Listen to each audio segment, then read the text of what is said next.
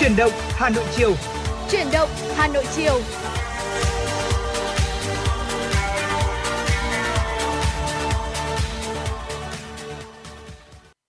Xin gửi lời chào tới quý vị thính giả đang lắng nghe chương trình Chuyển động Hà Nội chiều ngày hôm nay.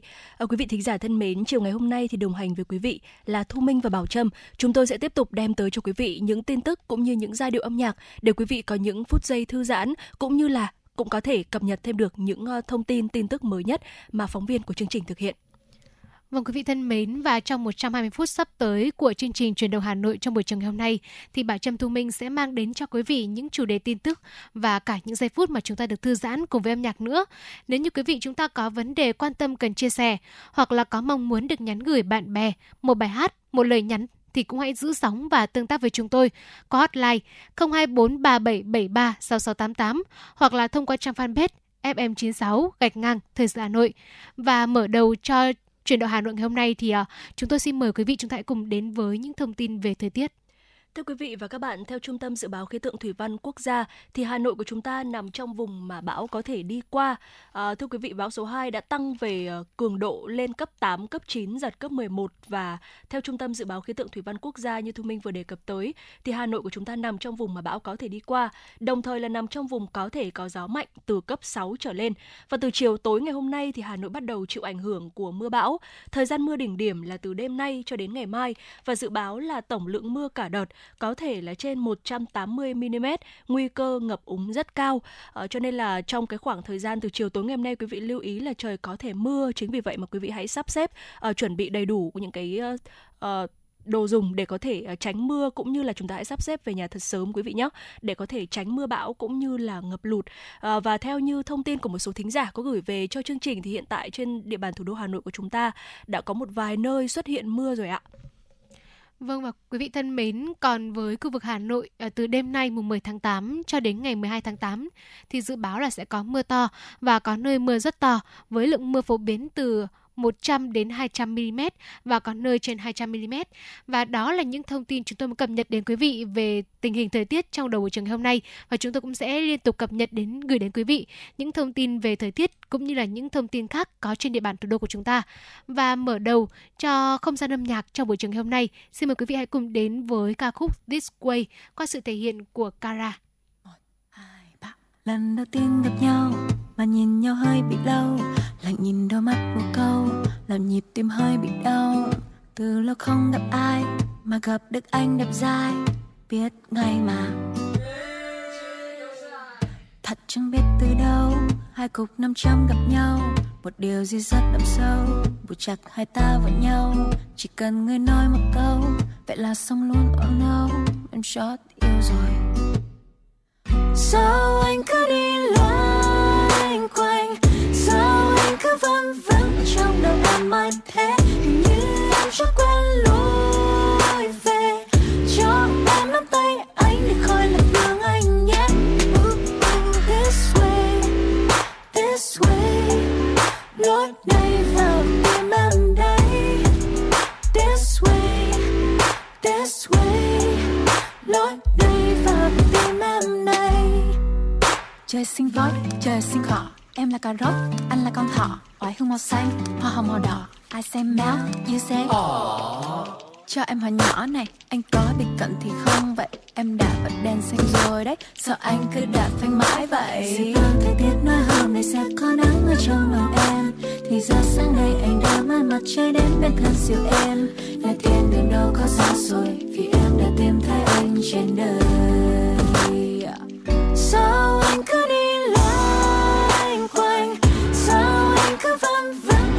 vân em anh thế. Như em cho quen lối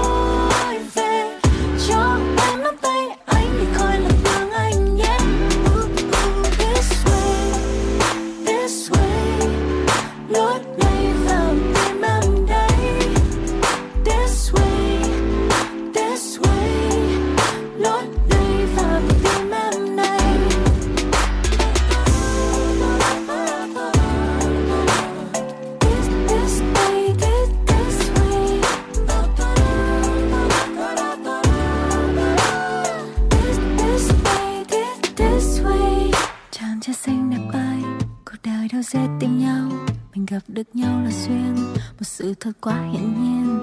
Cầm tay anh thật lâu và nhẹ nhàng nói một câu anh ơi lối này. Ờ, em ơi lối nào đấy? sao anh cứ đi loanh quanh? Sao anh cứ văng vắng trong đầu em mãi thế? Như em chưa quen lối về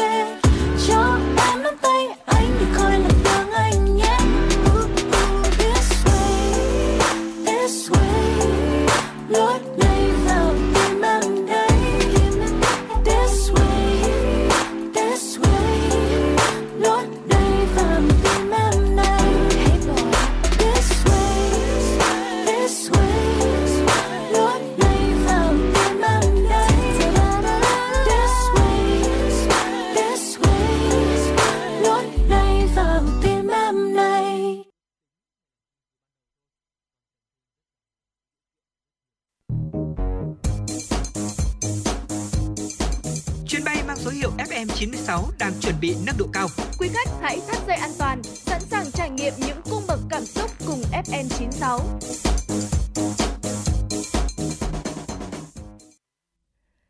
Thưa quý vị và các bạn, vừa rồi chúng ta được à, lắng nghe một giai điệu âm nhạc ca khúc This Way. À, còn ngay bây giờ thì chúng tôi sẽ cùng à, gửi tới cho quý vị những tin tức do biên tập viên Mai Liên thực hiện. Thưa quý vị và các bạn, theo thống kê, nếu năm 2020 tỷ lệ người dân sử dụng dịch vụ công trực tuyến chỉ đạt 1,78%, thì năm 2021 đã tăng lên 9,51% và 7 tháng năm 2022 đạt gần 18%. Mặc dù tăng dần qua từng năm, nhưng tỷ lệ trên vẫn được coi là khá thấp so với yêu cầu. Mức độ đầu tư cho chuyển đổi số, xây dựng cơ sở dữ liệu, triển khai các ứng dụng số, chủ trì phiên họp Ủy ban Quốc gia về chuyển đổi số lần thứ ba, Thủ tướng Chính phủ Phạm Minh Chính, Chủ tịch Ủy ban Quốc gia về chuyển đổi số đã nhấn mạnh phải lấy người dân doanh nghiệp là trung tâm và chủ thể là mục tiêu động lực chuyển đổi số. Người dân doanh nghiệp phải tham gia vào quá trình chuyển đổi số. Chuyển đổi số phải để người dân doanh nghiệp sử dụng dịch vụ công, tiện ích xã hội thuận tiện hơn, nhanh hơn, hiệu quả hơn. Để tránh hiện tượng dịch vụ công trực tuyến nhiều, nhưng người dân sử dụng ít, các nền tảng số nhiều, cơ sở dữ liệu lớn nhưng tính đồng bộ liên thông lại thấp, cần phải làm thật, có hiệu quả thật, người dân doanh nghiệp được hưởng thụ thật, lấy người dân là trung tâm để người dân tham gia chuyển đổi số và người dân được hưởng thụ thật rõ ràng là cách hiệu quả nhất khuyến khích người dân sử dụng dịch vụ công trực tuyến.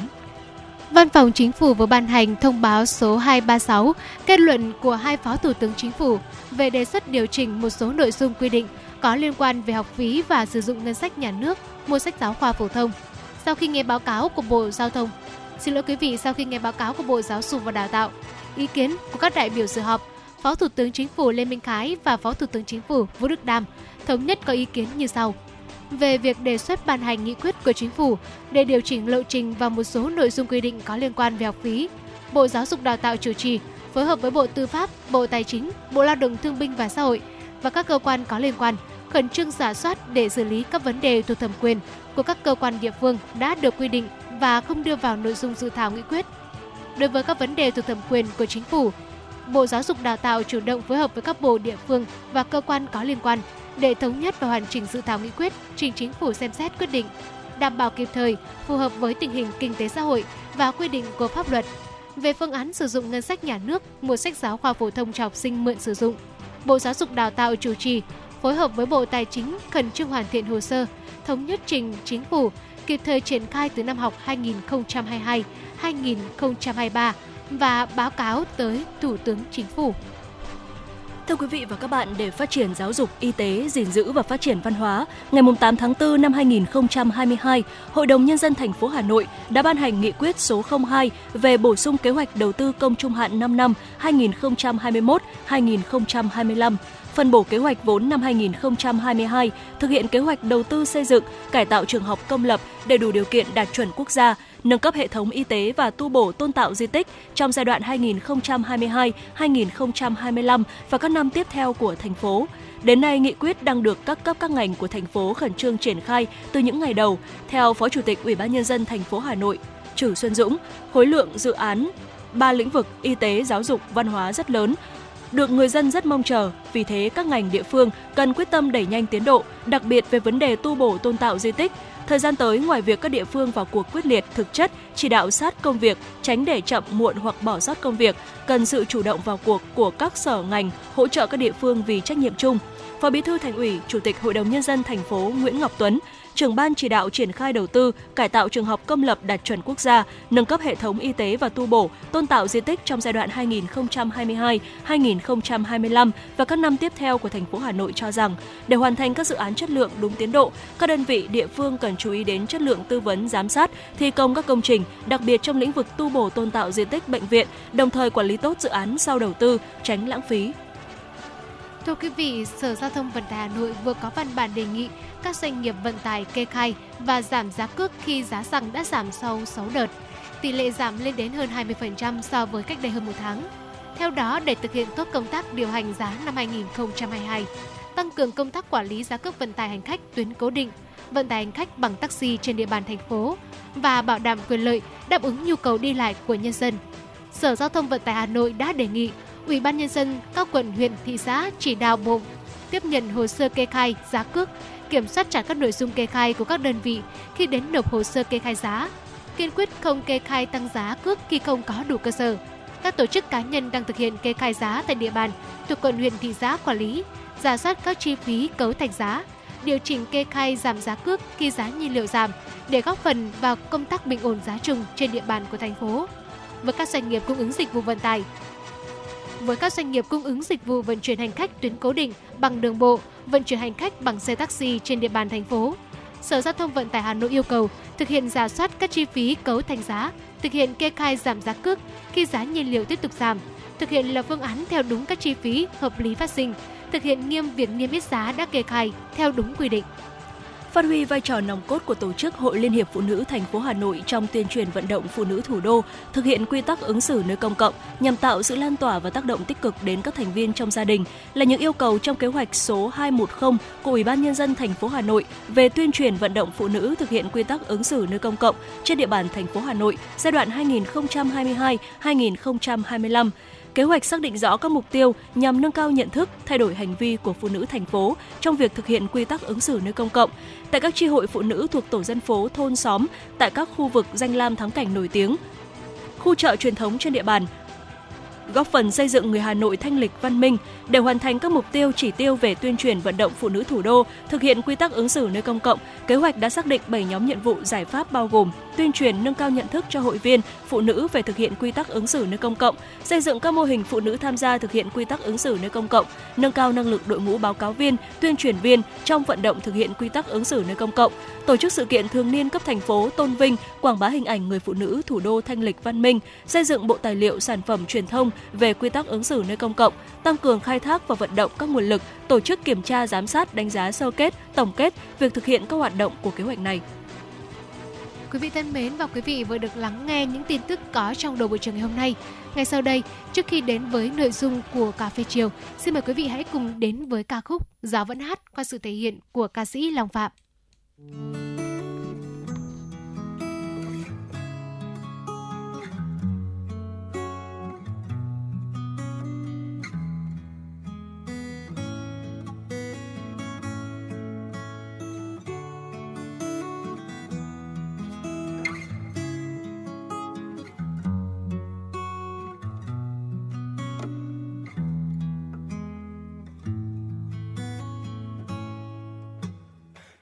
thì thương thế thôi.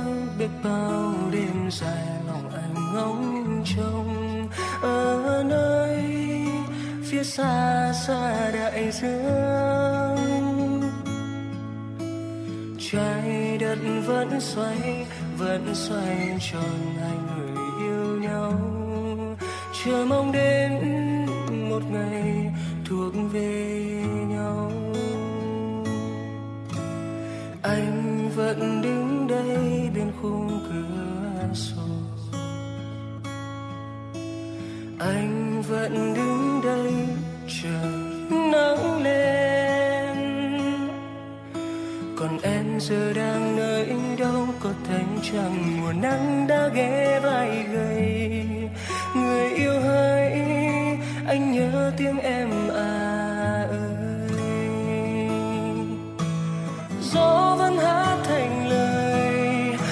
kệ mây mây bay về trời. Ở nơi ấy gió lay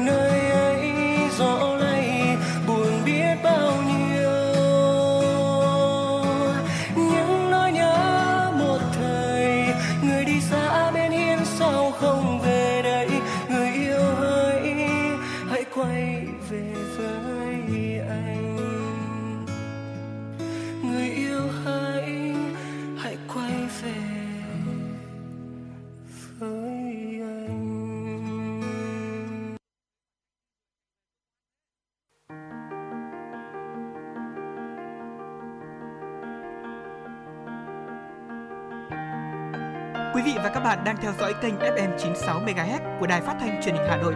Hãy giữ sóng và tương tác với chúng tôi theo số điện thoại 024 3773 6688.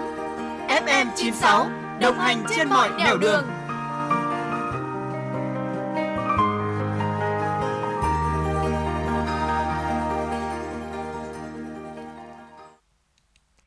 Quý vị thân mến và quý vị vừa được lắng nghe ca khúc Gió hát qua sự thể hiện của Long Phạm. Còn bây giờ xin mời quý vị chúng ta hãy cùng quay trở lại với chuyên mục Cà phê chiều trong buổi chiều ngày hôm nay. Dạ vâng thưa quý vị, trong uh, chuyên mục cà phê chiều ngày hôm nay thì uh, chúng ta sẽ uh, cùng nhau uh, tìm ra những cái giải pháp để cha mẹ có thể uh, ứng phó với con uh, hay nói cách hơn là có những cái phương pháp để có thể đối diện với giai đoạn nổi loạn không nghe lời của con. Vâng thưa quý vị, uh, có rất là nhiều những cái giai đoạn trong cái quá trình mà trẻ đang lớn mà uh, trẻ thể hiện ra được cái sự phản đối hay là phản ứng uh, trái hoàn toàn với cái suy nghĩ của cha mẹ. Um, Vậy thì uh, đâu là những cái biểu hiện phản kháng không nghe lời và đâu là những cái giải pháp có thể giúp trẻ, giúp cha mẹ có thể giúp trẻ khắc phục tình trạng này và sau đây thì xin mời quý vị hãy cùng đến với nội dung của cà phê chiều. À, thưa quý vị, trẻ nổi loạn và nổi loạn ở tuổi dậy thì là một cái điều rất bình thường. Nhưng mà nếu trẻ không được hướng dẫn đúng cách thì mọi thứ sẽ trở nên xấu đi và ảnh hưởng lớn đến sự trưởng thành trong tương lai. Do đó, các bậc phụ huynh cần nắm rõ các giai đoạn phát triển của con để có cách giáo dục phù hợp nhất. Và với ba giai đoạn nổi loạn trong quá trình trưởng thành của trẻ thì sau đây Thu Minh sẽ tiếp tục chia sẻ đến quý vị. Dạ vâng thưa quý vị, à, trẻ càng lớn lên thì càng nhận thức được bản thân và thế giới xung quanh. Ở dù còn nhỏ thế nhưng mà tất cả đều suy nghĩ và quan điểm độc lập của riêng mình và muốn cha mẹ à, coi như là người lớn. Ờ, và có những cái giai đoạn nổi loạn trong quá trình trưởng thành của trẻ. À, ba giai đoạn như sau. Giai đoạn đầu tiên đó chính là thời kỳ nổi loạn à, từ 2 đến 3 tuổi. À, giai đoạn này chủ yếu là diễn ra những cái sự thay đổi về thể chất. Trẻ có xu hướng chống lại những hạn chế của cha mẹ đối với các hoạt động thể chất. Và trong giai đoạn này thì khả năng tự nhận thức của các con bắt đầu tăng lên và trẻ bắt đầu khám phá ra rằng bản thân có thể làm theo suy nghĩ cảm xúc của chính mình. Từ đó thì con có thể đuổi à, theo đuổi những cái quyền tự quyết và khám phá một cách độc lập hơn. Giai đoạn thứ hai đó chính là giai đoạn từ 7 đến 9 tuổi. Học tiểu học, các em đã bước sang một giai đoạn mới của cuộc đời và trẻ ở giai đoạn này thì đã mạnh mẽ hơn rất là nhiều về nhận thức và xử lý mọi việc so với giai đoạn trước. Tuy nhiên cũng sẽ có rất là nhiều trường hợp bắt đầu chán học này và muốn trải nghiệm những cái điều khác biệt hơn. Và khi bị cha mẹ can thiệp và ngăn cản thì chúng sẽ phản kháng lại để có thể bảo vệ chính kiến của mình và giai đoạn thứ ba đó chính là giai đoạn từ 12 cho đến 15 tuổi. À, lúc này thì trẻ đang trong giai đoạn trưởng thành quan trọng và cũng là giai đoạn đỉnh cao của thời kỳ nổi loạn. Lúc này thì trẻ có tính cách nổi loạn nhất, phản kháng mạnh nhất ý thức về bản thân cũng là mạnh mẽ nhất và các em sẽ bắt đầu theo đuổi sự độc lập về ờ, nhân cách này cũng như là tinh thần. Và ở giai đoạn dậy thì này thì các em sẽ có đủ mọi cung bậc cảm xúc, khó xử và thậm chí là nóng này. À, tuy nhiên có phải mọi đứa trẻ sẽ đều có giai đoạn nổi loạn hay không? Thì ngay sau đây xin mời chị Bảo Trâm tiếp tục ạ. Vâng thưa quý vị, với cái ờ, giai đoạn thứ hai đúng không ạ? Giai đoạn từ 7 đến 9 tuổi thì chúng ta cũng đã được ờ, lắng nghe này. Bên cạnh ờ, giai đoạn 7 9 tuổi thì giai đoạn từ 12 đến 15 tuổi cũng là cũng là cái giai đoạn mà khiến nhiều bậc phụ huynh đau đầu. Trong khi đó thì với cái trẻ trong giai đoạn là uh, gọi là nhỏ nhất là từ 2 đến 3 tuổi thì tôi thấy rằng là uh, với các cháu nhỏ nhà mình thì 2 3 tuổi đúng là cái khoảng thời gian mà các bạn nhỏ ấy rất là khó để rèn các bạn ấy vào khuôn khép khuôn một cái khuôn phép đúng không ạ? Và thưa quý vị, thế thì đâu là những cái giải pháp để có thể giúp trẻ có thể là uh, giúp ba mẹ mình có thể là um, giúp đỡ trẻ Ờ, không bị quá gọi là mình phát triển theo một cái hướng xấu đi trong cái thời kỳ nổi loạn này. Đầu tiên là mình phải nhắc đến cái phản kháng ức chế. Thật ra thì ờ, những đứa trẻ này lại được xem là ngoan nhất ạ. Tại sao lại như thế ạ? Ờ, bởi vì là cái tâm lý nổi loạn như vậy. Nhiều bậc phụ huynh sẽ thấy lạ khi mà con cái của mình bình thường rất là ngoan ngoãn nghe lời nhưng mà bỗng như một ngày bé trở nên ngỗ ngược này hay là cãi lại lời của cha mẹ. Đây thực chất thì là một uh, việc nó cái nguyên nhân của nó là do trẻ quá nghe lời và khiến trẻ có nhiều tâm tư trong lòng mà không dám nói, không dám chia sẻ với ba mẹ của mình. Và theo thời gian thì những cái cảm xúc này nó sẽ dần dần bộc phát từ từ ở cái tuổi vị thành niên. Và giải pháp đối với tình trạng này đó là cha mẹ chúng ta đầu tiên thì vẫn phải cần một cái sự bình tĩnh trong cái quá trình mà nói chuyện với trẻ làm sao để cho trẻ hiểu được vấn đề và sau đó thì uh, uh, ba mẹ cũng nên hỏi xem là ờ, các bé cảm thấy như thế nào và uh, ví dụ với một vấn đề học môn này học thêm này hoặc là học uh, một cái môn vẽ mỹ thuật hay là thậm chí bé muốn mua một quyển sách mua một bộ quần áo gì đó cũng hãy hỏi rằng là con có thực sự thích hay là có muốn làm lắm hay không? Và những đứa trẻ như vậy thì thường rất là nhạy cảm và không thích làm phiền người khác nhưng bản thân lại là người chịu nhiều thiệt thòi nhất. Vì vậy nên là ba mẹ mình nên cho con một khoảng trống một cái khoảng không gian riêng và cũng không nên là quá khắt khe với con của mình. Dạ vâng ạ, và đó là loại à, thời kỳ thứ nhất, đó chính là phản kháng ức chế. Chúng ta sẽ cùng sang với loại thời kỳ nổi loạn thứ hai, đó chính là phản kháng nuông chiều thưa quý vị. Đối với những đứa trẻ như vậy thì có thể hình dung rằng là cha mẹ đã quá cưng chiều con cái, dù là về vật chất hay tinh thần thì cha mẹ cũng sẽ thỏa mãn những mong muốn của con cái và dần dần thì trẻ sẽ cảm nhận được rằng là mọi thứ đều có thể có được theo ý muốn của bản thân. À, đến khi bị người khác từ chối thì con sẽ trở nên chán ghét này và không thể chấp nhận sự thật đó à, và từ đó là sẽ sinh ra những cái phản ứng tiêu cực. Giải pháp ở đây là gì? Đó chính là cha mẹ không được quá nuông chiều mong muốn của con trong quá trình trưởng thành và trẻ thì cũng nên học cách tự lập và biết rằng không phải cái gì cũng có thể dễ dàng có được mà cần phải hợp lý. Các bậc phụ huynh thì nên nói không với yêu cầu vô lý của trẻ và phải nói rất là rõ lý do để trẻ biết rằng là uh, trong cuộc sống này thì không phải là thứ gì thì cũng có thể đáp ứng được, không phải là điều gì cũng sẽ theo mong muốn của con. Và đó là giai đoạn, đó là cái loại thời kỳ nổi loạn thứ hai, đó chính là phản kháng nuông chiều. À, vậy thì uh, loại thời kỳ nổi loạn thứ ba đó là phản kháng nổi loạn thì sẽ như thế nào đấy ạ? Vâng thưa quý vị, với à, phản kháng nổi loạn thì uh, rõ ràng chúng ta có thể thấy được rằng là những cái đứa trẻ mà nổi loạn như vậy thì thường rất là bướng bỉnh này, cá tính này và rất là thích gây gổ với người khác trong mọi việc. Vì vậy à, à, mà các bạn ấy luôn muốn rằng là mình luôn là cái người nổi bật nhất trong đám đông. Và mục đích của việc này là khiến mọi người cảm thấy rằng là bản thân của các bạn ấy là một cái người vượt trội. Và những cái đứa trẻ phản kháng nổi loạn thì thường xuyên là gây gổ với bạn bè này. Hoặc là về nhà thì không nghe lời thuyết phục của phụ huynh. Đặc biệt là trong độ tuổi thanh thiếu niên các con không ổn định về mặt cảm xúc và rất là dễ nổi nóng giải pháp cho những bạn nhỏ mà mình đang có cái biểu hiện của việc là phản kháng nổi loạn những cái bạn như thế này thì rất là nghịch ngợm và không nghe lời. Những cô bé, cậu bé này thì cực kỳ là khó kỷ luật.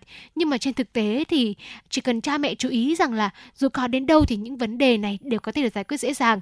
Những cái bạn nhỏ mà nổi loạn cá tính thì bề ngoài rất mạnh mẽ, nhưng mà thực chất bên trong thì cá lại yếu mềm và luôn luôn là khao khát một cái chỗ dựa tinh thần hoặc là một cái niềm an ủi.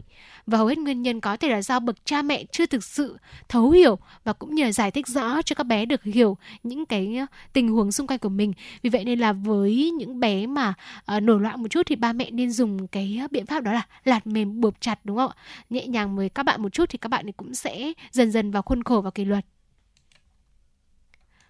Còn với uh, một cái thời kỳ tiếp theo đó là cái việc phản kháng trở ngại ạ. Thưa quý vị, trẻ ở tuổi vị thành niên thì thường bồng bột, nhạy cảm trong việc giải quyết các tình huống. Ở khi làm việc gì thì cũng chỉ thích nghĩ đến ý kiến của bản thân và không chịu là nói hay là chia sẻ với ba mẹ. Khi mà mình gặp phải những vấn đề trong học tập và cuộc sống, khi mà gặp khó khăn thì trẻ sẽ tìm cách là tự giải quyết và dẫn đến nhiều sai lầm. Từ đó thì gây ra một cái tâm lý bất ổn. Giải pháp đó là trước hết thì cha mẹ nên suy nghĩ xem là vấn đề từ góc độ của con. Mình cũng cần quan tâm giúp đỡ và hỗ trợ nhiều hơn cho các bạn ấy. Phụ huynh cũng nên hỏi thêm là giáo viên trong trường để mình nắm được cái tình hình của con trong trường.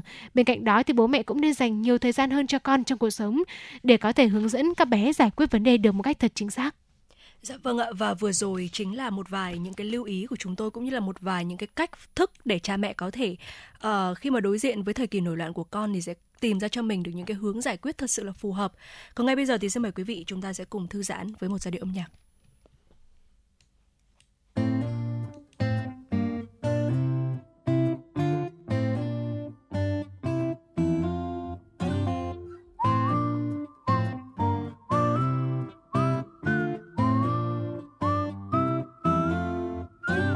Ngày thơ bé có cánh đồng chưa nắng bên bờ sông. Thời tôi chưa biết vâng lời, chỉ biết chơi và cười. Lời mẹ nói không nghe, cho rằng luôn khắt khe. Mẹ nói, con trai đừng khóc nhẹ. Ngung ngơ chạy theo đám bạn tôi đàn ca. Anh thế mà khiếu văn nghệ nhất nhà. Bạn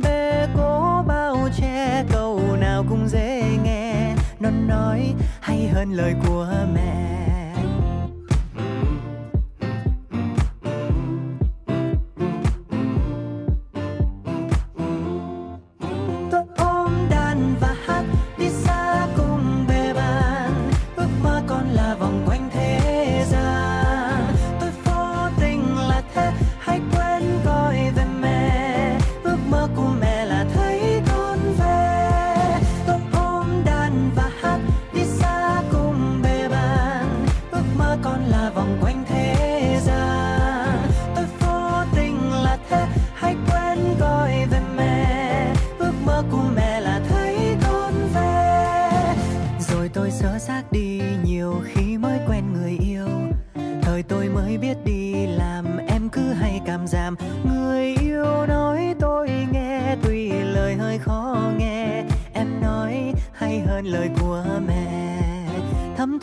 Thấy tôi chẳng thiếu điều chi. Lắm lúc lại thấy tôi chẳng có gì. Phải chăng lớn khôn hơn hay càng ngu ngốc hơn? Tôi muốn nghe thêm lời của mẹ.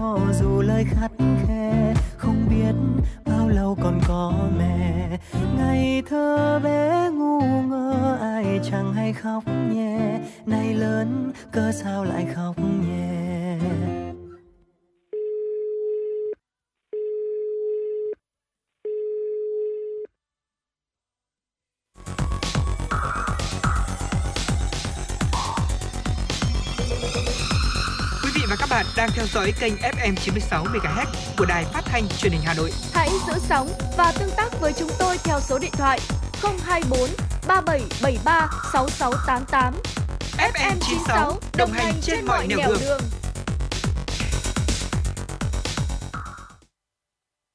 mến, quay trở lại với những tin tức có trong uh, buổi chiều ngày hôm nay. Vâng thưa quý vị, à, tin tức đầu tiên chúng tôi muốn gửi đến quý vị đó là công ty cổ phần vận tải đường sắt Hà Nội cho biết kể từ tháng 9 năm 2022 sẽ tăng thêm các chuyến tàu trên tuyến Hà Nội Lào Cai nhằm đáp ứng cho nhu cầu khách đi du lịch Sapa. Tăng cao, cụ thể là thay vì chỉ chạy một đôi tàu SB3 và SE4 vào à, dịp cuối tuần như hiện nay thì à, kể từ ngày mùng 5 tháng 9 thì sẽ chạy tàu FP3 vào các ngày thứ hai, thứ năm và thứ sáu hàng tuần. Tàu FP3 xuất phát tại ga Hà Nội vào lúc 22 giờ, đến ga Lào Cai vào lúc 5 giờ 50 phút. Với chiều ngược lại Lào Cai Hà Nội thì từ ngày mùng 7 tháng 9 sẽ tại chạy tàu FB4 vào các ngày thứ tư và chủ nhật hàng tuần. Tàu SB4 xuất phát tại ga Lào Cai vào lúc 21 giờ 30 phút và đến ga Hà Nội vào lúc 5 giờ 23 phút. Giá vé của đôi tàu SB3 và SB4 là từ 330 đến 350 000 đồng trên một vé trên một lượt, loại chỗ giường nằm khoang 4 giường có điều hòa. Ngoài vé tàu thì ngành đường sắt còn cung cấp dịch vụ bán vé xe buýt từ ga Lào Cai đến thị xã Sapa và ngược lại, giá vé là 46.000 đồng trên một lượt. Các điểm đón trả khách tại thị xã Sapa trong bán kính từ 2 km tính từ nhà thờ đá. Bộ Y tế vừa có công văn số 4245 gửi Bộ Công an về việc tăng cường phối hợp bảo đảm an ninh trật tự bệnh viện. Theo đó, trong 10 ngày qua, từ ngày 27 tháng 7 đến ngày 6 tháng 8, tại các bệnh viện liên tiếp xảy ra nhiều vụ việc người bệnh, người nhà người bệnh hành hung nhân viên y tế, làm mất trật tự an ninh an toàn, gây ảnh hưởng nghiêm trọng đến công tác khám bệnh chữa bệnh, tinh thần tính mạng của nhân viên y tế, để tăng cường bảo đảm an ninh trật tự bệnh viện, Bộ Y tế đề nghị Bộ Công an tiếp tục chỉ đạo các đơn vị công an địa phương tăng cường phối hợp chặt chẽ với các cơ sở khám chữa bệnh trên địa bàn, điều tra xác minh làm rõ các hành vi và đối tượng gây bạo hành trong bệnh viện đối với các vụ việc nêu trên, xử lý nghiêm và truy cứu trách nhiệm hình sự nếu có phạm tội, Bên cạnh đó, Bộ Công an tiếp tục chỉ đạo công an địa phương thực hiện quy chế phối hợp giữa Bộ Công an và Bộ Y tế về công tác đảm bảo an ninh trật tự trong lĩnh vực y tế, bảo đảm an ninh trật tự tại các cơ sở khám chữa bệnh, tăng cường lực lượng tuần tra, bảo vệ đảm bảo an ninh trật tự tại các khu vực có bệnh viện lớn, có lượng người đến đông khám bệnh, chữa bệnh, Ngoài ra thiết lập củng cố mạng lưới đường dây nóng của lực lượng cảnh sát cơ động và cơ quan công an gần nhất cho bệnh viện và điểm nóng hay xảy ra mất an ninh trật tự bệnh viện trên địa bàn để kịp thời gọi và hỗ trợ khẩn cấp trước tình huống nguy cơ mất an ninh trật tự. Cuộc thi dành cho công dân Việt Nam và người Việt Nam sinh sống làm việc ở nước ngoài các đơn vị doanh nghiệp tổ chức có nhu cầu, năng lực sáng tác và thiết kế nhằm tìm kiếm những tác phẩm có ý tưởng hay, sáng tạo, giàu ý nghĩa, có nội dung sâu sắc, tính cầu động cao, làm phong phú và đa dạng cho công tác tuyên truyền thực hiện quy tắc ứng xử nơi công cộng, góp phần tạo sự chuyển biến mạnh mẽ về thái độ, hành vi ứng xử của các tầng lớp nhân dân trong thực hiện nếp sống văn hóa, xây dựng người Hà Nội văn minh, thanh lịch. Các tác phẩm dự thi phải tập trung phản ánh cuộc sống con người, văn hóa, phong cảnh liên quan đến những nội dung của quy tắc ứng xử nơi công cộng, nêu bật các giá trị văn hóa truyền thống tốt đẹp của đất nước, của thủ đô Hà Nội nghìn năm văn hiến, thủ đô anh hùng, thành phố vì hòa bình và ý nghĩa vai trò của việc xây dựng người Hà Nội thanh lịch văn minh đối với sự nghiệp xây dựng phát triển thủ đô và đất nước. Tác phẩm dự thi gửi về Sở Văn hóa và Thể thao Hà Nội từ ngày 1 tháng 9 đến ngày 31 tháng 10, căn cứ theo dấu bưu điện. Từ ngày 1 tháng 11 đến ngày 15 tháng 12, ban tổ chức sẽ chấm điểm tổng kết, trao giải cuộc thi và tổ chức trưng bày giới thiệu các tác phẩm đoạt giải. Bộ Văn hóa Thể thao và Du lịch vừa công bố các quyết định về việc bổ sung 10 di sản văn hóa phi vật thể vào danh mục di sản văn hóa phi vật thể quốc gia. Theo đó, các di sản văn hóa phi vật thể quốc gia mới được công nhận bao gồm nghề dệt thổ cẩm của người Mờ Nông thuộc xã Bù Gia Mập, huyện Bù Gia Mập và các xã Đắc Nhau, Đồng Nai, Thọ Sơn, Phú Sơn, huyện Bù Đăng, tỉnh Bình Phước, lễ hội Chùa Bà, Cảng Thị Nước Mặn, xã Phước Quang, huyện Tuy Phước, tỉnh Bình Định, lời nói vần của người Ede, huyện Cư Mờ Ga, tỉnh Đắk Lắk, lễ mừng thọ của người Mờ Nông, huyện Lắc, tỉnh Đắk Lắk, lễ hội đền Bà Triệu, xã Triệu Lộc, huyện Hậu Lộc, tỉnh Thanh Hóa, lễ hội Mường Xia, xã Sơn Thủy, huyện Quan Sơn, tỉnh Thanh Hóa, hát sắc bùa của người Mường, huyện Ngọc Lặc, tỉnh Thanh Hóa, lễ đại phan của người Sán Dìu, tỉnh Tuyên Quang, nghệ thuật trang trí trên trang phục của người Mông Hoa, các huyện Lâm Bình, Hàm Yên, Chiêm Hóa, Na Hang, Yên Sơn, tỉnh Tuyên Quang, nghề làm tàu Hũ Kỳ, xã Mỹ Hòa, thị xã Bình Minh, tỉnh Vĩnh Long. Bộ Văn hóa Thể thao và Du lịch đề nghị Chủ tịch Ủy ban nhân dân các cấp nơi có di sản văn hóa phi vật thể được đưa vào danh mục trong phạm vi nhiệm vụ và quyền hạn của mình, thực hiện việc quản lý nhà nước theo quy định của pháp luật về di sản văn hóa. Phòng Cảnh sát Giao thông Công an thành phố Hà Nội ban hành thông báo công khai kế hoạch tuần tra kiểm soát tháng 9 năm 2022. Nội dung thông báo công khai bao gồm đơn vị làm nhiệm vụ tuần tra kiểm soát xử lý vi phạm từ đội cảnh sát giao thông đường bộ số 1 đến đội cảnh sát giao thông đường bộ số 12, 14, 15, đội cảnh sát giao thông đường sắt, đội tuần tra dẫn đoàn, đội cảnh sát đường thủy số 132. Loại phương tiện hành vi vi phạm tiến hành kiểm soát xử lý các phương tiện tham gia giao thông đường bộ, đường thủy nội địa. Trên lĩnh vực đường bộ, đường sắt, tập trung vào các hành vi vi phạm là nguyên nhân dẫn đến ủn tắc và tai nạn giao thông như vi phạm về nồng độ cồn, sử dụng ma túy, chất kích thích, vi phạm về đội mũ bảo hiểm khi tham gia giao thông, vi phạm trọng tải phương tiện, tự ý thay đổi kết cấu xe ô tô, vi phạm của xe ô tô chở khách, dừng đỗ, đón trả khách trở quá số người quy định, vi phạm tốc độ, không chấp hành hiệu lệnh của đèn tín hiệu giao thông, đưa phương tiện gắn biển số không đúng với giấy đăng ký xe hoặc gắn biển số không do cơ quan có thẩm quyền cấp tham gia giao thông, không nhường đường cho xe được quyền ưu tiên. Trên lĩnh vực đường thủy nội địa, các hành vi vi phạm trong khai thác vận chuyển cát sỏi dưới lòng sông, người điều khiển không có bằng cấp, chứng chỉ chuyên môn, phương tiện không đăng ký đăng kiểm, không đảm bảo trang thiết bị an toàn, chở quá vạch mớn nước an toàn, neo đậu phương tiện không đúng quy định, bến khách thiếu các trang thiết bị an toàn, người đi đò không mang dụng cụ cứu sinh, chở quá số người quy định. 4. Thực hiện kế hoạch là từ ngày 15 tháng 8 năm 2022 đến ngày 14 tháng 9 năm 2022. Thưa quý vị và các bạn, vừa rồi là những ờ, tin tức do biên tập viên uh, Mai Liên thực hiện. Còn ngay bây giờ xin mời quý vị chúng ta sẽ cùng thư giãn với một giai điệu âm nhạc.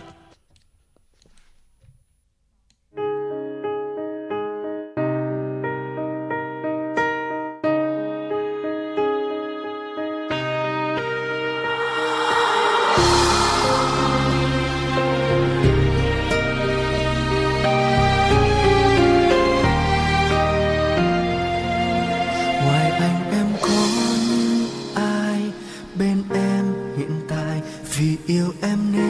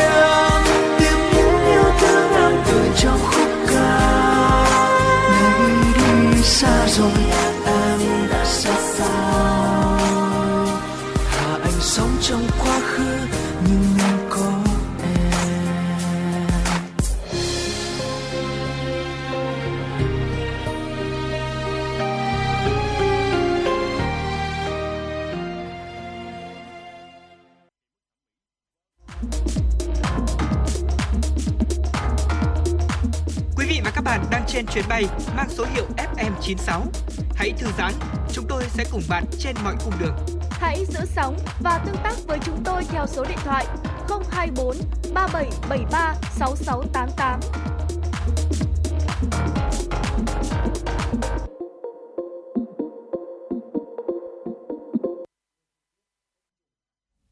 Quý vị thân mến, xin được tiếp tục với những tin tức có trong buổi chiều ngày hôm nay.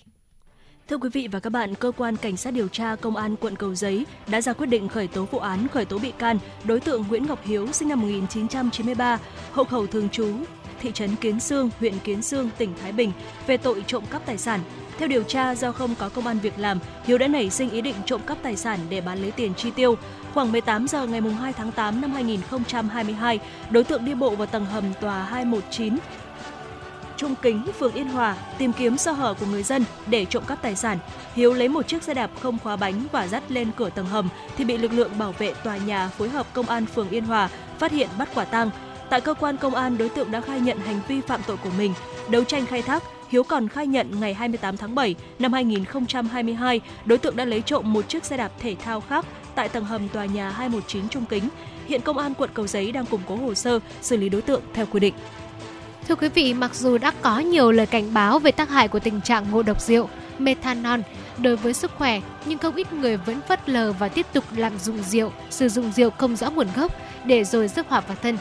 Theo khuyến cáo của Cục Y tế Dự phòng, Bộ Y tế, pha rượu với những loại nước có ga, bia, cà phê, hoa quả công nghiệp, nhiều phẩm màu rất có hại cho sức khỏe. Đường có trong rượu và nước ngọt làm cho rượu phân tán nhanh hơn khắp nơi trong cơ thể người uống, đặc biệt là hệ thần kinh, do đó làm cho người uống dễ say nhanh và nhiều hơn. Kết hợp rượu với nước ngọt gây co mạch ở các phủ tạng sâu khác dẫn đến huyết áp cao đột ngột có thể tử vong.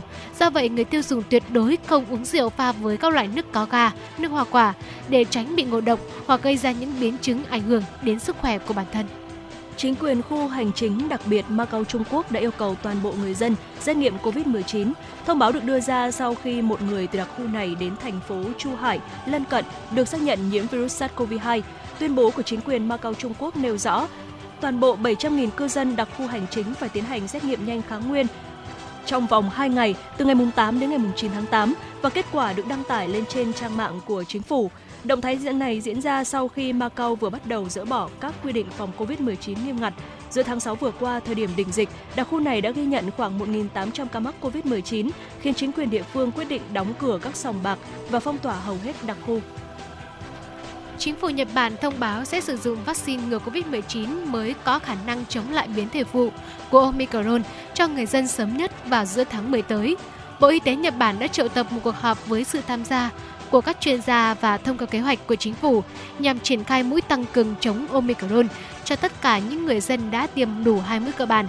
Thông qua việc kết hợp các thành phần từ vaccine ngừa COVID-19 hiện nay và biến thể phụ BA.1 của Omicron, sản phẩm này được kỳ vọng là sẽ tăng lượng kháng thể trung hòa trước biến thể phụ BA.5, vốn là nguyên nhân dẫn đến gia tăng số ca mắc COVID-19 hiện nay trên cả nước. Vaccine mới do công ty là Pfizer và Moderna của Mỹ phát triển – sau khi được phê duyệt Bộ Y tế Nhật Bản nhận định nhập khẩu số vaccine này sớm nhất vào tháng 9 và giới chức Nhật Bản cũng nhấn mạnh là vaccine này sẽ giúp ngăn tình trạng diễn biến nặng ở những người lớn tuổi và tăng miễn dịch trên toàn cộng đồng. Trong khi hàng triệu người trên khắp châu Âu vã mồ hôi trong một mùa hè nắng nóng kỷ lục, thì nhiều người đang thỏa thích trượt tuyết ở Lesotho, một vương quốc nhỏ bé nằm lọt thỏm giữa lãnh thổ của nước Cộng hòa Nam Phi. Lesotho có một đặc điểm địa lý ít người biết đến. Đây là quốc gia duy nhất trên trái đất mà từng cm lãnh thổ của họ đều nằm trên 1.000 mét so với mực nước biển. Điều đó mang lại cho Lesotho tuyết vào mùa đông ở phía nam bán cầu. Mùa đông trắng vốn đã hiếm ở châu Phi, tuyết và các khu nghỉ mát trượt tuyết còn hiếm hơn. Ở độ cao 3.000 mét, khu nghỉ dưỡng Afriski trên dãy núi Maluti của Lesotho là khu nghỉ mát trượt tuyết đang hoạt động duy nhất của châu Phi ở phía nam đường xích đạo. Địa điểm này đã thu hút du khách từ quốc gia láng giềng Nam Phi đến và có những trải nghiệm độc đáo tại công viên tuyết Capoco Snow. Người dân Ấn Độ đang đổ xô đi mua trang sức trước dịp lễ anh chị em diễn ra vào ngày 11 tháng 8 tới theo truyền thống của đạo Hindu. Theo truyền thống, trong lễ hội này, người Ấn Độ sẽ buộc một sợi chỉ thiêng trên cổ tay anh chị em ruột của mình với lời hứa sẽ bảo vệ nhau trọn đời.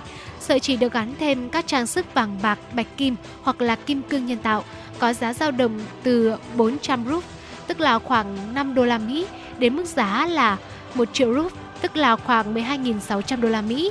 Nhiều người có xu hướng chọn những món trang sức đắt tiền để thể hiện tình cảm với anh chị em của mình. Và quý vị thân mến, thông tin quốc tế vừa rồi thì cũng đã tạm thời ờ, khép lại trong chương tin của chúng tôi. Bây giờ xin mời quý vị chúng ta hãy cùng đến với ca khúc Đường tôi trẻ em về trước khi đến với chuyên mục Khám phá Hà Nội.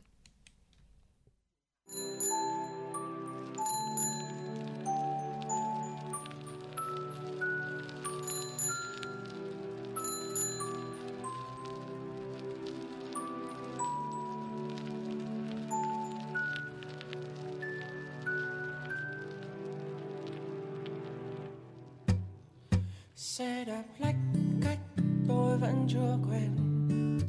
Đường thì tôi chơi vơi còn tôi vẫn cứ đứng đợi.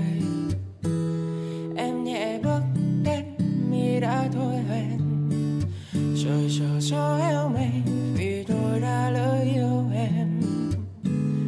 Cũng may đường về nhà em quá xa, tôi mới được trông ngóng, em buông lời nhớ thương ngạnh nhìn em thoáng qua. Hà ơi, đừng trôi mãi mặc kệ em với tôi đi về. Mới chỉ nhìn em khóc tôi bỗng chợt nhận ra đã yêu em rồi. Sáng trong cho mình rồi, giờ ánh mắt em trong lòng tôi. Ngập ngừng chưa nói mãi sao để cho anh ngóng em đi về. Khắc tôi chưa nên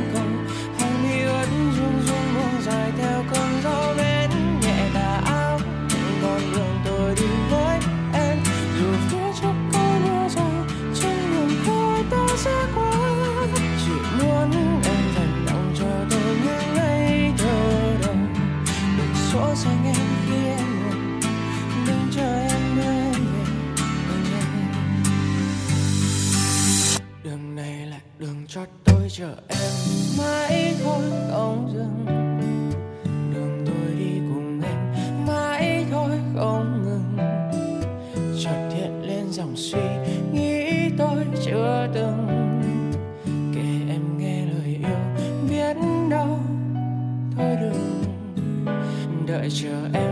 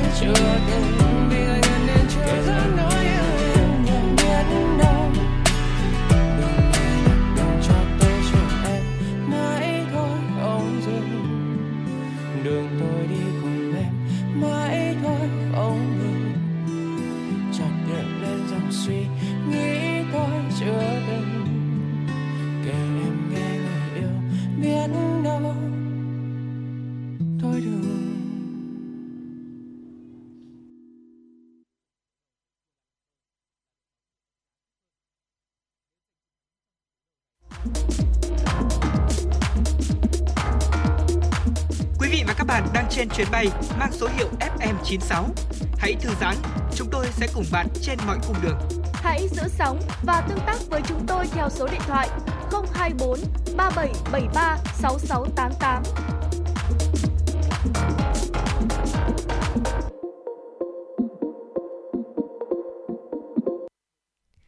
Và vừa rồi là đường tôi trẻ em về qua sự thể hiện của Bùi Trường Linh. Và như đã hứa thì chúng ta sẽ cùng nhau quay trở lại với chuyên mục Khám phá Hà Nội.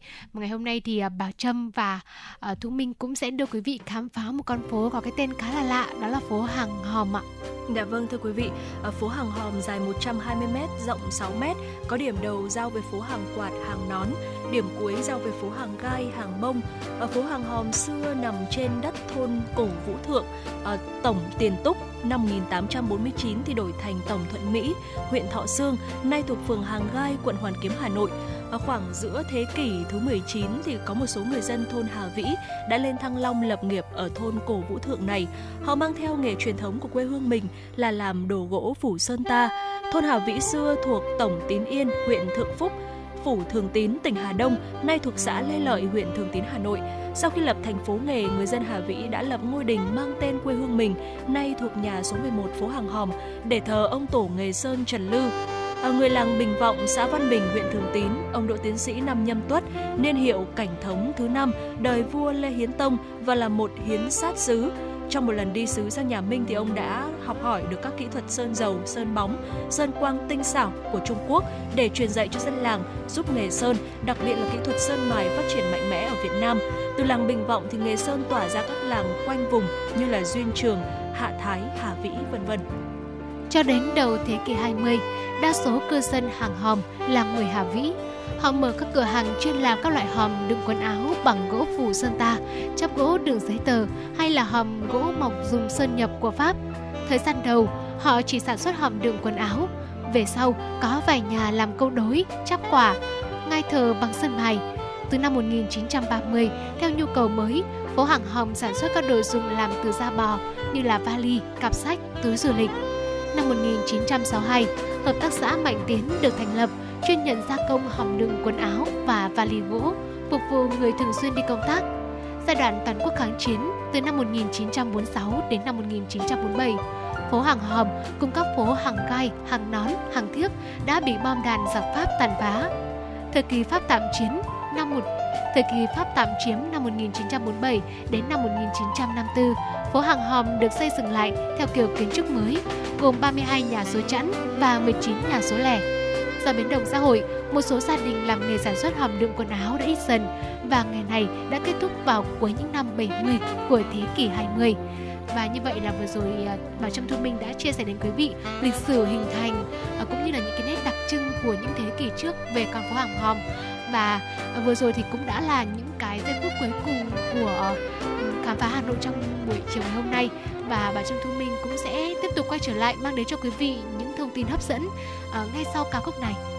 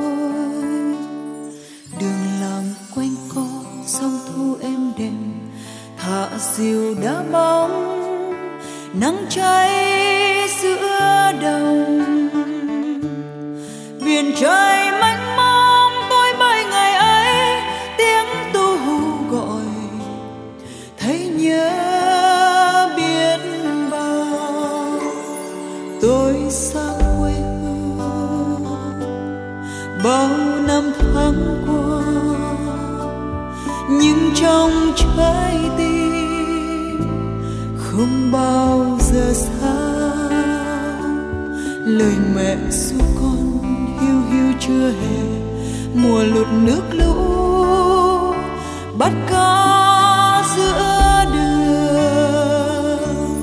Kỷ niệm yêu thương cho tôi ngày ấy, biết đâu tìm lại, biết đâu mà tìm. Ngày ấy đâu rồi, ngày ấy đâu rồi, cho tôi tìm lại. Lại cho tôi một ngày. Ngày ấy đâu rồi ngày ấy đâu rồi cho tôi tìm lại một ngày ấu thơ, những câu chuyện cổ mẹ kể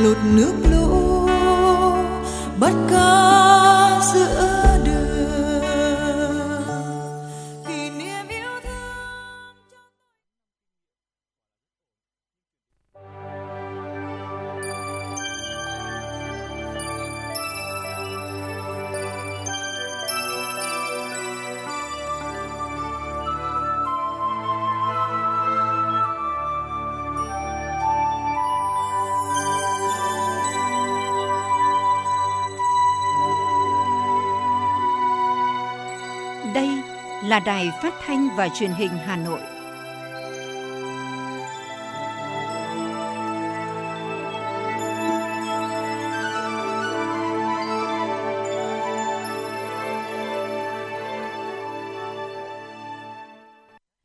Quý vị và các bạn thân mến, bây giờ là 17 giờ ngày 10 tháng 8 năm 2022. Chương trình chuyển động Hà Nội chiều của chúng tôi đang được phát trực tiếp trên tần số FM 96 MHz của Đài Phát thanh và Truyền hình Hà Nội.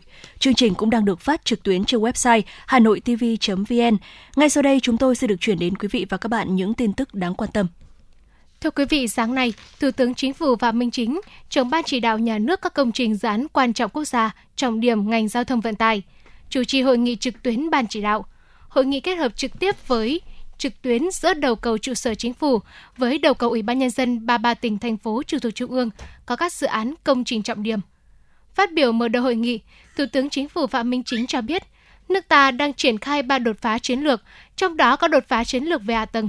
Thủ tướng cho biết, hiện nay vốn dành cho các công trình giao thông rất tập trung do giảm số lượng các dự án nhỏ lẻ, tập trung cho các công trình dự án lớn, huy động được nhiều nguồn vốn từ trung ương, địa phương, nguồn vốn trung hạn, nguồn vốn chương trình phục hồi, phát triển kinh tế xã hội và nguồn vốn từ tăng thu, tiết kiệm chi. Trong nhiệm kỳ 2021-2026, hầu hết các vùng miền từ Bắc tới Nam đều có các công trình giao thông trọng điểm. Theo Thủ tướng, ngoài thực hiện chức năng nhiệm vụ của Chính phủ, Thủ tướng Chính phủ các bộ ngành, việc thành lập ban chỉ đạo có tính chất khâu đôn đốc thúc đẩy công việc chung. Do đó, Thủ tướng đề nghị các thành viên ban chỉ đạo ngoài thực hiện nhiệm vụ, quyền hạn theo chức danh quy định, cố gắng dành thời gian công sức trí tuệ thực hiện nhiệm vụ thành viên ban chỉ đạo. Thủ tướng Phạm Minh Chính đề nghị ban chỉ đạo thống nhất tư tưởng, hành động, thống nhất quy chế làm việc trên tinh thần không hình thức mà phải hiệu quả, thực chất, phát huy tối đa tinh thần trách nhiệm của các thành viên, phối hợp ăn khớp nhịp nhàng từ trung ương tới địa phương. Với quyết tâm cao, nỗ lực lớn, hành động quyết liệt, có trọng tâm, có trọng điểm, làm việc nào dứt điểm việc đó, vì dân vì nước, vì mục tiêu mà Đảng đã đề ra. Sáng nay, tiếp tục phiên họp thứ 14 tại nhà Quốc hội dưới sự chủ trì của Chủ tịch Quốc hội Vương Đình Huệ, Ủy ban Thường vụ Quốc hội đã tiến hành phiên chất vấn và trả lời chất vấn theo hình thức trực tuyến tại điểm cầu chính nhà Quốc hội và 62 tỉnh thành phố trực thuộc Trung ương. Phát biểu khai mạc phiên chất vấn, Chủ tịch Quốc hội Vương Đình Huệ nêu rõ, đây là lần thứ hai Ủy ban Thường vụ Quốc hội khóa 15 tiến hành chất vấn và trả lời chất vấn. Chủ tịch Quốc hội cho biết, để lựa chọn đúng và trúng các lĩnh vực, vấn đề cần chất vấn đáp ứng yêu cầu quản lý nhà nước và yêu cầu nguyện vọng của cử tri và nhân dân. Ủy ban Thường vụ Quốc hội đã tổng hợp đề xuất chất vấn của 58 đoàn đại biểu Quốc hội, các phiếu chất vấn của đại biểu Quốc hội và báo cáo về công tác dân nguyện. Trên cơ sở đó, Ủy ban Thường vụ Quốc hội đã biểu quyết lựa chọn chất vấn hai nhóm vấn đề thuộc trách nhiệm quản lý nhà nước của Bộ Công an và Bộ Văn hóa Thể thao và Du lịch.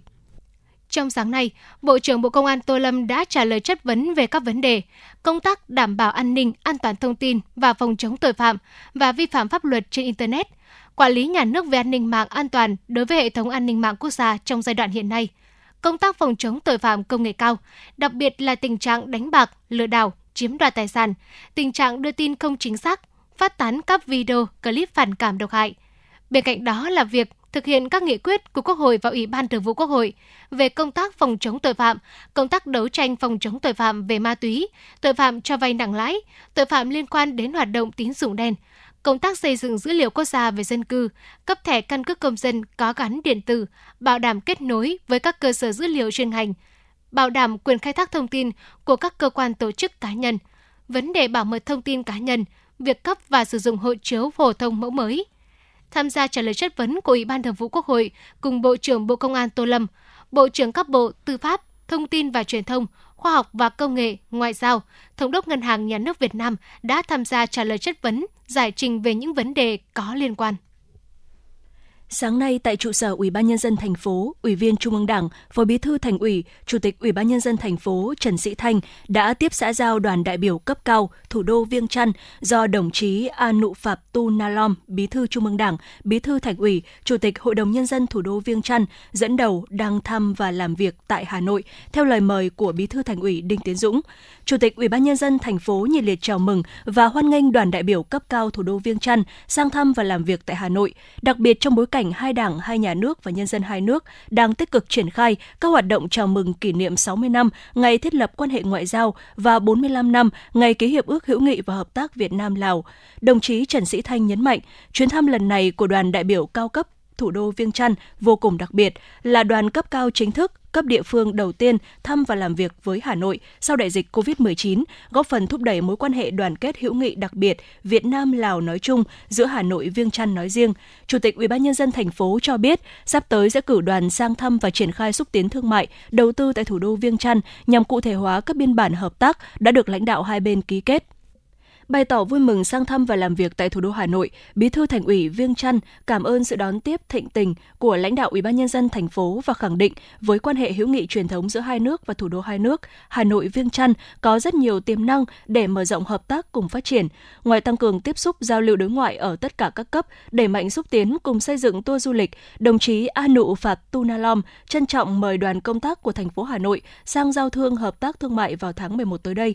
Dành thời gian trao đổi tình hình hai địa phương và các lĩnh vực hợp tác, lãnh đạo hai bên đã thống nhất giao cho các ngành chức năng cùng phối hợp triển khai xây dựng trụ sở, Sở Tư pháp và Viện Kiểm sát thủ đô Viêng Chăn do thành phố Hà Nội hỗ trợ kinh phí. Quý vị thân mến, quý vị vừa được lắng nghe những tin tức còn bây giờ, xin mời quý vị hãy cùng đến với không gian âm nhạc. Ca khúc Hoa tím ngày xưa qua thể hiện của nhóm FM.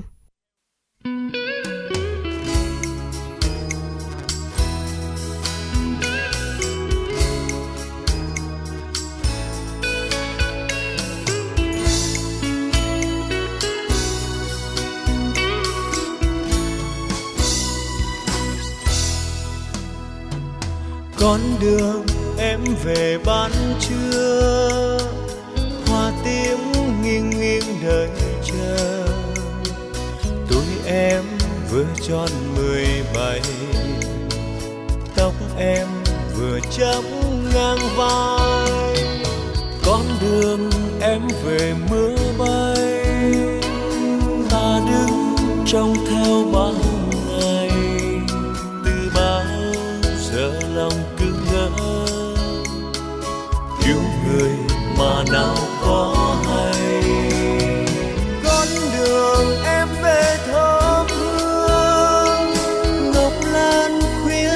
trong vườn.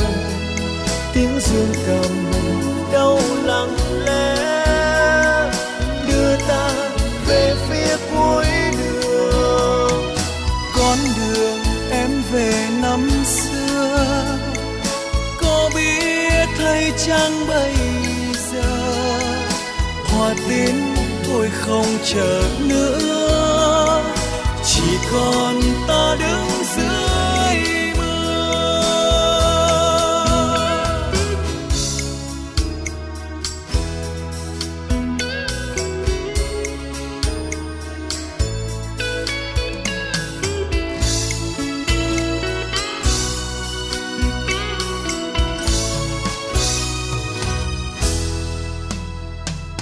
con đường em về ban trưa. Hoa tím nghiêng nghiêng đợi chờ. Tuổi em vừa tròn mười bảy, tóc em vừa chấm ngang vai. Con đường em về mưa bay, ta đứng trong theo bao ngày. Từ bao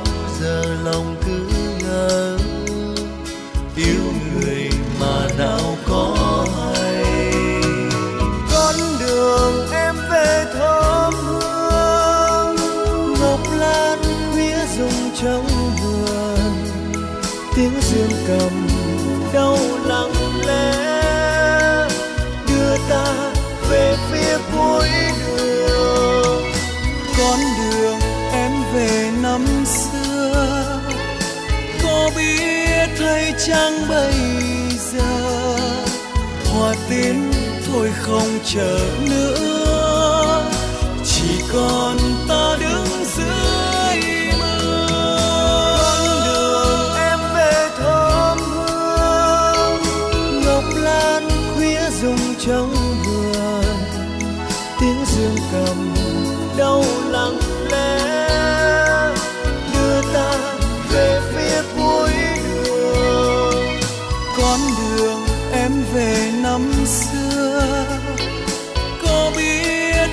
chăng bây giờ, hoa tím thôi không chờ nữa. Chỉ còn ta đứng dưới mưa. Hoa tím thôi không chờ nữa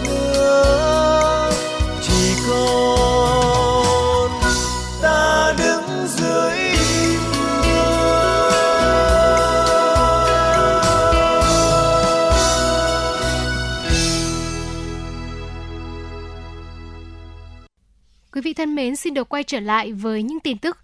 Thưa quý vị, sáng nay, Hội nghị hữu nghị Việt Nam Campuchia thành phố Hà Nội tổ chức đại hội đại biểu lần thứ 5, nhiệm kỳ 2022-2027.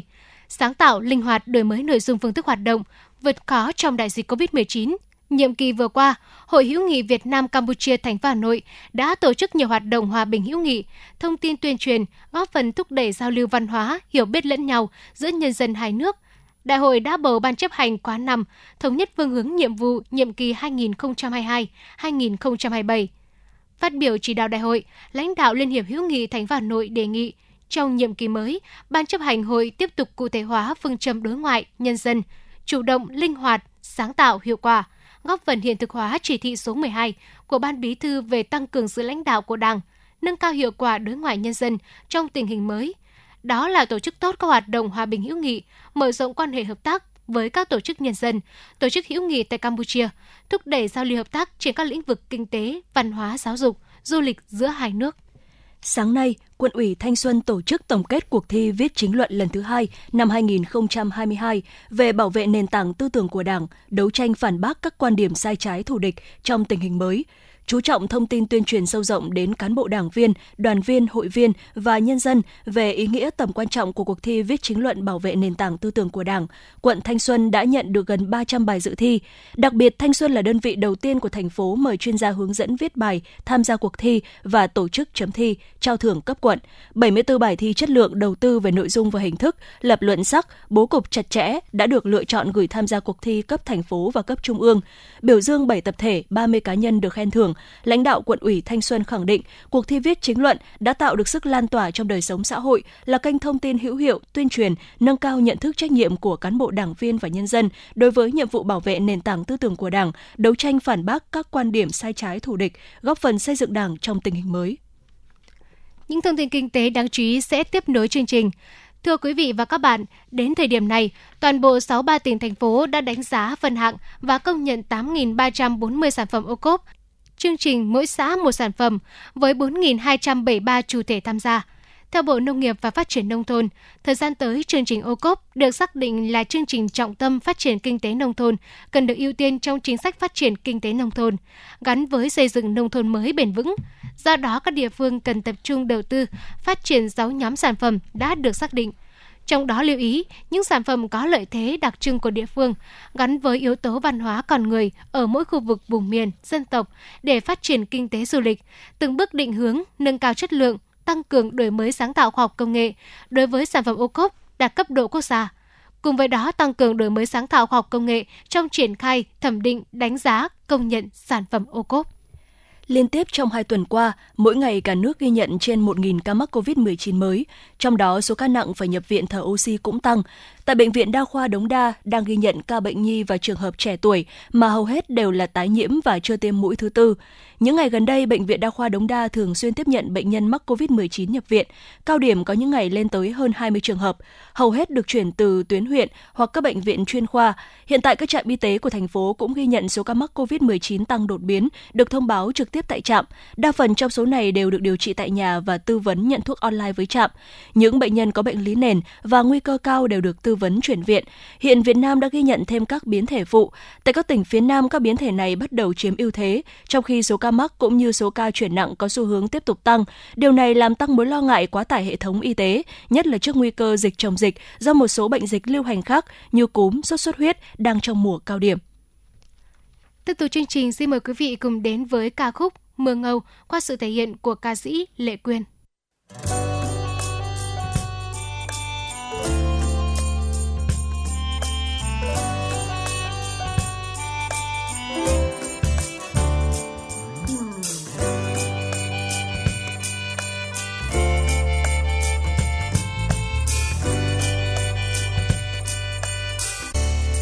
Giọt mưa mưa ngâu mưa ngâu. Búp non trên cành thành lá biếc giọt mưa mưa ngâu mưa ngâu. Tròn xoe chiếc ô trên đầu. Ngày xưa đôi ta bên nhau. Chiếc ô xe tròn là bóng lạ mong sao mưa thật lâu. Để cho đôi lứa bên nhau. Ngày nay đôi ta xa nhau. Vắng anh em nhìn từng góc phố từng đôi uyên ương bên nhau. Trò xoay chiếc ô trên đầu, ngày nay đôi ta xa nhau.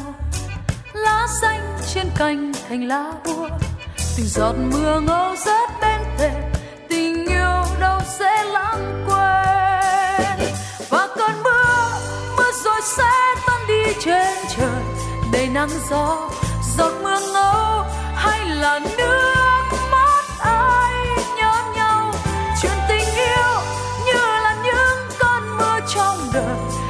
đầy gió để trên mi ai bây giờ?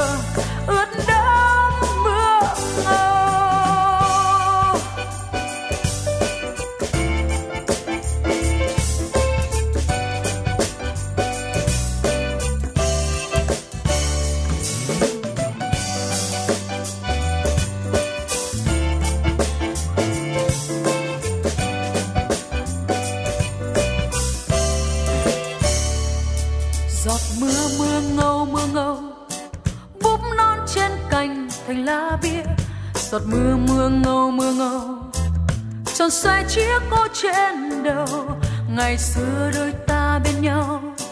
Chiếc ô xe tròn là bóng la, mong sao mưa thật lâu để cho đôi lứa bên nhau. Ngày nay đôi ta xa nhau, vắng anh em nhìn từng góc phố, từng đôi uyên ương bên nhau. Tròn xoe chiếc ô trên đầu, ngày nay đôi ta xa nhau. Lá xanh trên cành thành lá úa giọt mưa ngâu rớt bên thềm, tình yêu đâu sẽ lãng quên. Và cơn mưa mưa rồi sẽ tan đi trên trời. Đầy nắng gió, giọt mưa ngâu, hay là nước mắt ai nhớ nhau? Chuyện tình yêu như là những cơn mưa trong đời. Đầy nắng gió, để trên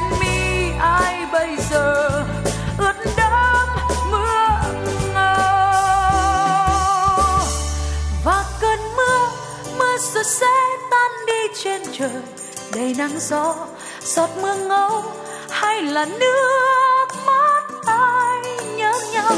Chuyện tình yêu như là những cơn mưa trong đời, đầy nắng gió, để trên mi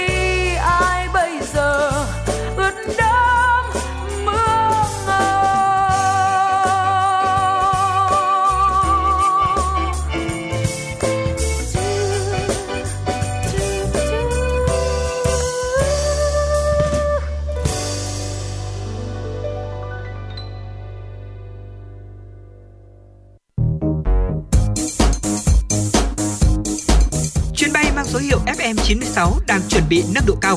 Quý khách hãy thắt dây an toàn, sẵn sàng trải nghiệm những cung bậc cảm xúc cùng FN96.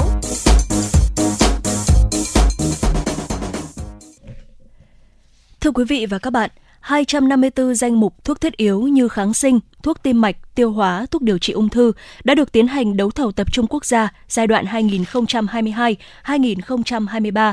Sau nhiều tháng triển khai, Bộ Y tế đã lựa chọn được các nhà thầu cung ứng thuốc cho hàng nghìn cơ sở y tế. Đây là một tín hiệu đáng khích lệ trong bối cảnh thiếu thuốc điều trị trên toàn quốc thời gian qua.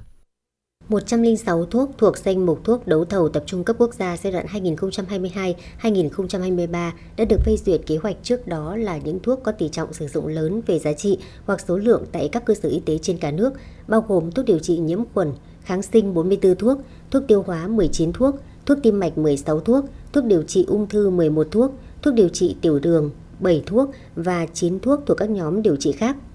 Ba gói thầu cung cấp thuốc cho các cơ sở y tế tại ba khu vực thu hút 72 nhà thầu tham dự. Kết quả có 39 nhà thầu trúng thầu, trong đó 27 nhà thầu trúng thầu gói số 1 cung cấp thuốc cho các tỉnh miền Bắc, 27 nhà thầu trúng gói thầu số 2 cung cấp thuốc cho các tỉnh miền Trung và khu vực Tây Nguyên và 24 nhà thầu trúng gói thầu số 3 cung cấp thuốc cho các tỉnh miền Nam. Giá trúng thầu hầu hết đều giảm so với giá trúng thầu tại các cơ sở y tế năm trước, tỷ lệ giảm trung bình 17,25%, tiết kiệm 1.337 tỷ đồng cho ngân sách nhà nước. Ngay sau khi hoàn thiện các thủ tục thương thảo, ký kết hợp đồng, thuốc sẽ được cung ứng cho các cơ sở y tế trên toàn quốc. Bà Nguyễn Thị Ngọc Bảo, Phó Giám đốc Trung tâm Mua sắm Tập trung Thuốc Quốc gia, Bộ Y tế cho biết. Khi hoàn thiện ký kết hợp đồng thì chúng tôi cũng đã đưa ra cái giải pháp như là các nhà thầu sẽ có ờ, phải chứng minh được là cái tồn kho để có thể cung ứng được thuốc ngay khi các cơ sở ờ, y tế có nhu cầu. À, điều này thì về mặt pháp lý thì không không có quy định. Tức là trong phạm vi không quá 45 ngày mới hoàn thiện việc ký hợp đồng nhưng tuy nhiên thì có những nhà thầu à, gần như khoảng ừ, trên 90% các nhà thầu đã có sẵn sàng thuốc để cung ứng. Nguyên nhân dẫn tới tình trạng thiếu thuốc và vật tư y tế ở một số nơi, trong đó có nguyên nhân khách quan do dịch bệnh làm đứt gãy chuỗi cung ứng, trong đó có thuốc. Giá cả đầu vào nguyên liệu tăng cao trên thế giới. Cùng với đó, sau khi dịch COVID-19 được kiểm soát, số lượng bệnh nhân đến khám và điều trị tại các đơn vị trong 6 tháng đầu năm 2022 tăng cao so với thời gian trước khoảng 20 đến 30%, ảnh hưởng đến việc xác định nhu cầu và triển khai kế hoạch mua sắm thuốc, hóa chất, vật tư y tế của các cơ sở y tế. Theo các nhà thầu, quy trình đấu thầu tập trung quốc gia đòi hỏi các bước nghiêm ngặt mà các đơn vị tham gia phải đáp ứng đủ các tiêu chí cho thuốc nhóm 1 và 2. Trong gói thầu lần này, nhiều mặt hàng thuốc đã được đàm phán giá với giá thấp hơn nhiều. Ông Nguyễn Ngọc Dũng, Tổng Giám đốc Công ty Thương mại Cổ phần Thăng Long cho biết. Đối với một cái sản phẩm là ví dụ như Cefotaxim 2 gram, Thăng Long tham gia trúng thầu, thì trước đây đang hiện đang đang trúng thầu ở cái mức giá 55.000, 53 đến 55.000. Tuy nhiên khi tham gia đấu thầu tập quốc gia đã xuống còn ở mức giá là 34.500 và Thăng Long đã đề nghị sau khi làm việc với nhà sản xuất để đã đề nghị tiếp tục giảm giá được thêm 5.000 đồng một lọ nữa và xuống dưới 30.000. Thế thì chúng ta có thể nhìn thấy là một cái con số tiết kiệm rất là lớn cho ngân sách nhà nước cũng như là cho có lợi rất nhiều cho người dân. Nhiều đơn vị cũng kiến nghị việc xây dựng kế hoạch sử dụng thuốc cần phải sát hơn nữa với thực tế, tránh tình trạng tỷ lệ mua từ các cơ sở y tế thấp hơn gây lãng phí thuốc. Ông Trần Thọ Thành, Ủy viên Hội đồng Quản trị, Công ty Cổ phần Dược liệu Trung ương 2 nói. Tất cả cái thiệt hại mà do không sử dụng cái hết cái cơ số thuốc là hiện nay đang nhà thầu đang phải chịu. Và cũng rất mong các đơn vị sử dụng thuốc làm sao trong việc xây dựng kế hoạch sử dụng thuốc nó sát để khi mà nhà thầu là làm sao mà cung ứng tối đa thiểu cũng phải được 80% cái cơ số mà các đơn vị à, mà mà đã dự trù ạ. Về giải pháp, Bộ Y tế cho biết đã chủ động đôn đốc hướng dẫn các đơn vị tăng cường năng lực hiệu quả công tác mua sắm, đấu thầu, để mạnh cấp phép quản lý giá thuốc, trang thiết bị y tế, cấp phép nhanh nhất khi có đề nghị của cơ sở nhập khẩu, cơ sở khám chữa bệnh đối với các thuốc hiếm về nguồn cung, sử dụng cho bệnh hiếm, nhu cầu điều trị của bệnh viện, đẩy nhanh tiến độ các gói thầu đối với các thuốc thuộc danh mục đấu thầu tập trung cấp quốc gia và danh mục thuốc đàm phán giá.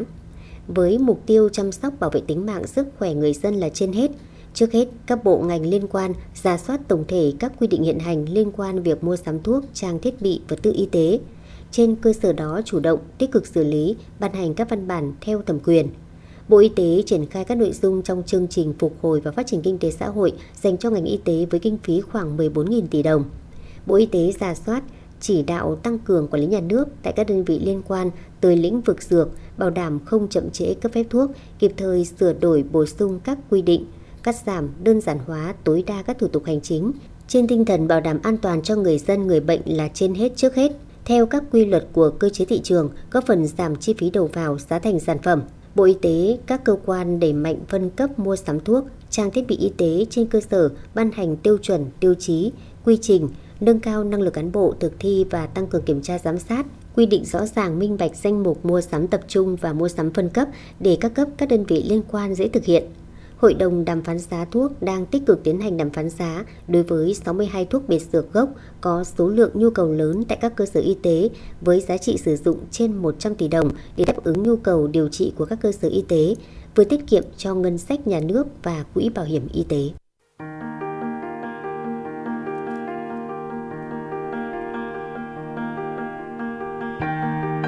Quý vị và các bạn đang theo dõi kênh FM 96 MHz của Đài Phát thanh Truyền hình Hà Nội. Hãy giữ sóng và tương tác với chúng tôi theo số điện thoại 024 3773 6688. FM 96 đồng hành trên mọi nẻo đường. đường.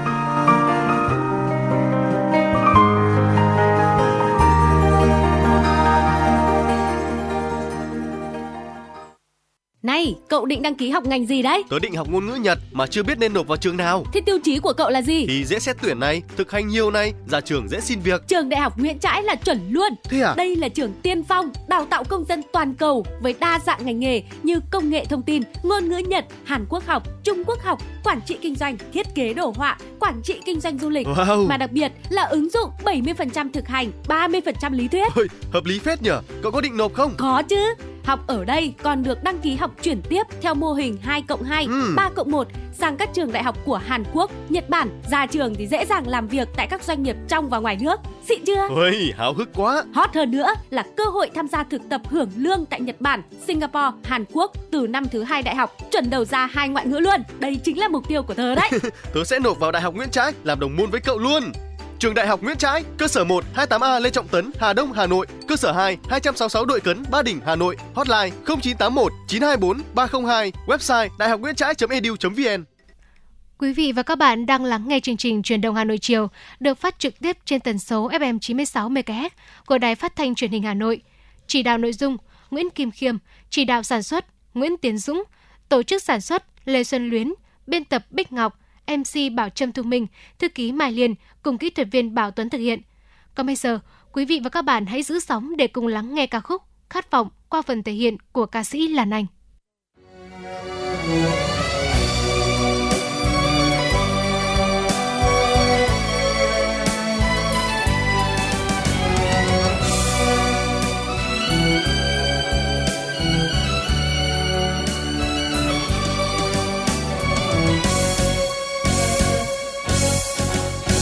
Hãy sống như đời sống để biết yêu nguồn cội.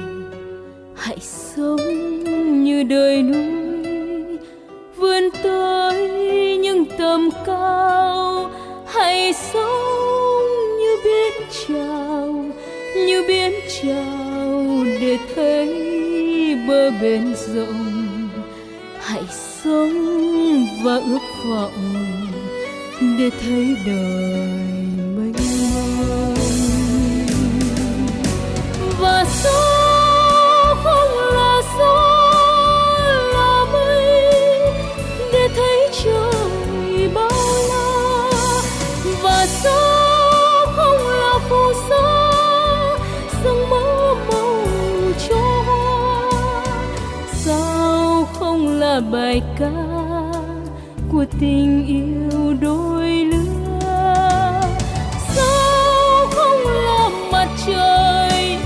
gieo hạt nắng vô tư. Và sao không là bao là sông, là ánh lửa đêm đông? Và sao không là hạt giống, xanh đất mẹ bao dung sao không là đàn chim gọi bình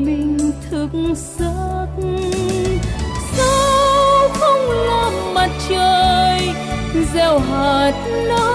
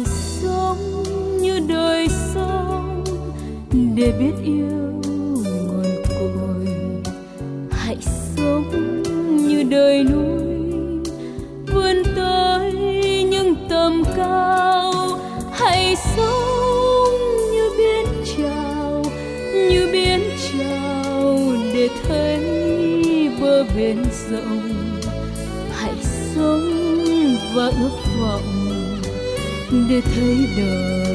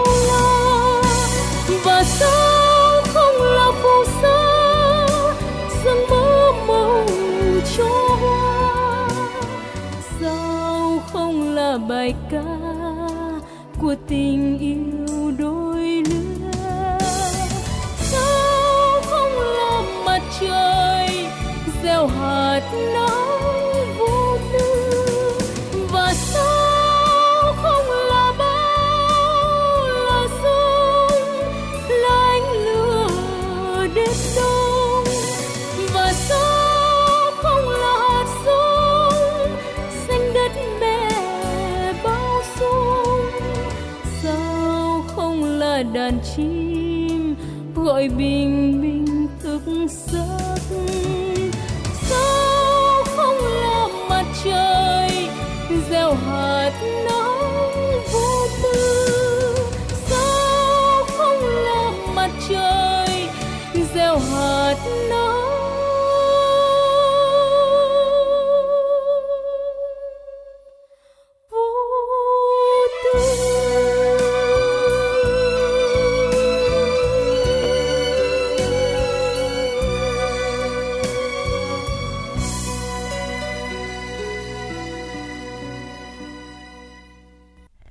Thưa quý vị và các bạn, nhằm khơi dậy tình yêu với sách, lan tỏa văn hóa đọc, nhiều tổ chức cá nhân đang nỗ lực xây dựng những tủ sách thư viện cộng đồng ngay tại các khu dân cư tổ dân phố. Hoạt động này đang dần trở thành phong trào, thu hút đông đảo người dân tham gia, bởi đó không chỉ là nơi giao lưu của những người yêu sách mà còn giúp cộng đồng thêm gắn kết và là sân chơi bổ ích cho các em nhỏ. Sách được ví như người bạn lớn của con người, tuy nhiên trong thời đại số so với những phương tiện giải trí khác như TV, điện thoại thông minh, Internet thì đây không phải là kênh thu hút độc giả, nhất là các bạn nhỏ. Chưa kể đến không phải gia đình nào cũng đủ điều kiện để thường xuyên mua được cho con những cuốn sách phù hợp. Trong khi việc tiếp cận các thư viện lớn, thư viện công thì lại bị hạn chế bởi khoảng cách. Bởi vậy, sự ra đời của các thư viện tư nhân hay tủ sách cộng đồng sẽ góp phần khắc phục tình trạng này, giúp các độc giả dễ dàng tiếp cận với sách và lan tỏa phong trào văn hóa đọc nhiều hơn. Chị Lê Hồng Nhung, người sáng lập tủ sách cộng đồng Happy Bookcase, chia sẻ. À, từ hồi nhỏ ấy, tôi đã rất thích đọc sách và tôi muốn được chia sẻ này với các bạn học sinh của mình. Các bạn ấy bây giờ bị thu hút bởi TV, smartphone, à, điện thoại. Tôi rất là muốn các bạn ấy có thêm những cái tri thức à, trên con đường học của mình. Cũng không suy nghĩ nhiều, không phải vạch ra cái kế hoạch sẵn. Mình nghĩ là mình làm. Thế là trong vòng có mấy ngày là thiết kế tủ sách lên là làm luôn. Học sinh của mình cũng yêu sách lắm. Thế là nảy ra ý tưởng là thế chính các bạn ấy sẽ giao quyền cho các bạn ấy tủ sách cô lập đây thì các con hãy à, cho cô biết kế hoạch là các bạn vận hành như thế nào các bạn rất là hào hứng thế là ban cán sự ban đầu là có hai bạn không tiếp đến ba bạn bốn bạn cái sự lan truyền của bạn rất là dễ từ ý tưởng của cô giáo, các bạn học sinh trường Trung học cơ sở Thạch Bàn, quận Long Biên đang nỗ lực xây dựng quy trình vận hành tủ sách. Bắt đầu từ việc thiết kế thẻ mượn sách, sắp xếp sách, thẻ nào cho khoa học và vận động, quyên góp sách bằng nhiều kênh khác nhau.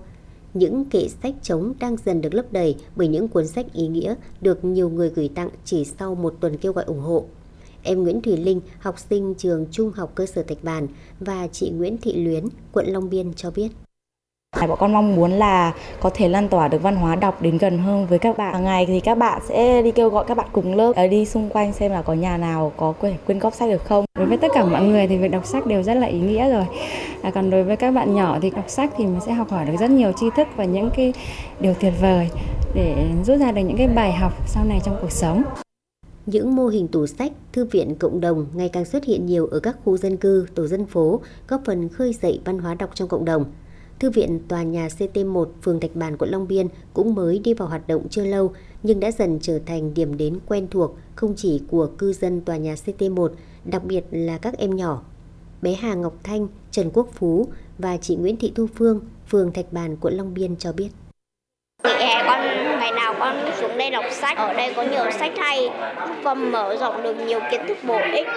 Ở nhà con cũng có rất là nhiều sách nhưng mà con vẫn thích xuống đây để đọc sách truyện nhiều hơn. Qua cái quá trình hoạt động, các phụ huynh xuống cũng rất là đông. Ngoài cái đọc sách thì thực ra là cũng là một cái sân chơi, là cái chỗ giao lưu cho các cháu và cho cư dân. Vào buổi tối thì đây còn là nơi sinh hoạt của câu lạc bộ cờ vua, vì thế không chỉ lan tỏa văn hóa đọc, thư viện này còn giúp mọi người thêm gắn kết. Nhận được sự quan tâm ủng hộ của nhiều người, nhưng do mới đi vào hoạt động và còn mang tính chất tự phát nên quá trình vận hành cũng có những khó khăn nhất định. Anh Đỗ Đức Phong, ban quản trị tòa nhà CT1, phường Thạch Bàn, quận Long Biên cho biết. Hiện tại chúng tôi ờ, chia cùng thời gian ra quản lý vận hành để mà nó hoạt động quy củ và đặc biệt là để mà tăng thêm một cái nguồn sách cho bên thư viện này thì chúng tôi nghĩ rằng đây không phải là ngày một ngày hai mà cũng sẽ cần một sự chung tay giúp đỡ của rất nhiều các cái ờ, ờ, mạnh thường quân cũng như là các ờ, đơn vị các tổ chức trên thực tế, những mô hình tủ sách, thư viện cộng đồng như ở quận Long Biên không phải là mới và dường như việc thành lập cũng không quá khó. Song vấn đề là làm thế nào để quản lý, duy trì và phát huy hiệu quả. Thế nhưng có một thư viện cộng đồng tư nhân ở ngoại thành Hà Nội đã duy trì hoạt động được gần 10 năm nay, trở thành điểm hẹn tri thức văn hóa của người dân vùng nông thôn huyện Hoài Đức. Ngoài xây dựng thói quen đọc sách mỗi ngày cho cộng đồng, Thư viện Dương Liễu còn tổ chức nhiều hoạt động bổ ích như hướng dẫn làm đồ chơi thủ công, các buổi live stream tọa đàm mang tính giáo dục. Tất cả đều hoàn toàn miễn phí, vì thế ngày càng thu hút đông đảo độc giả. Em Nguyễn Gia Tuệ, xã Dương Liễu và chị Lê Thị Doanh, xã Cát Quế, huyện Hoài Đức nói.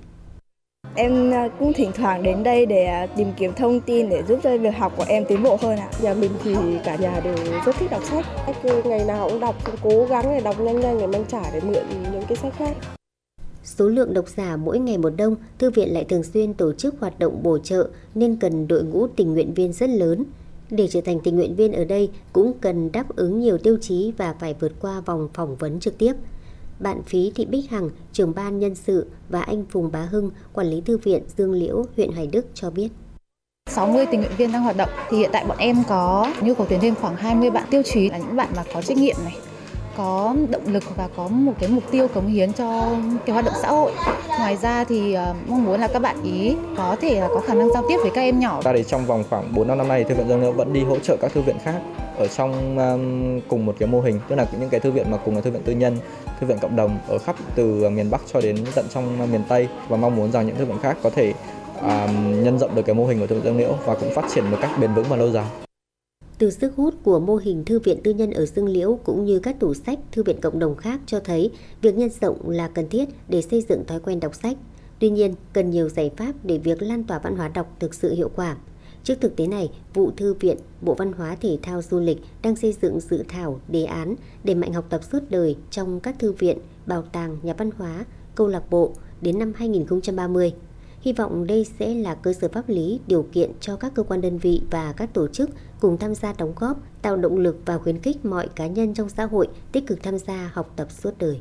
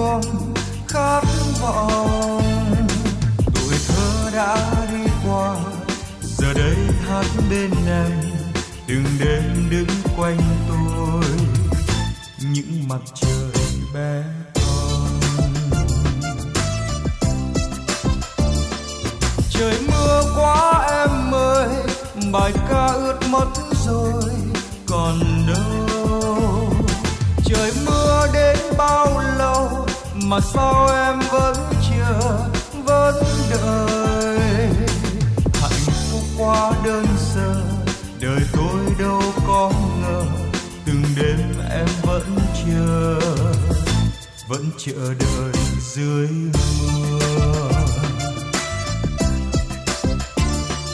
Hạnh phúc quá đơn sơ, đừng quên các em thơ, từng đêm vẫn đón chờ. Như mặt trời bên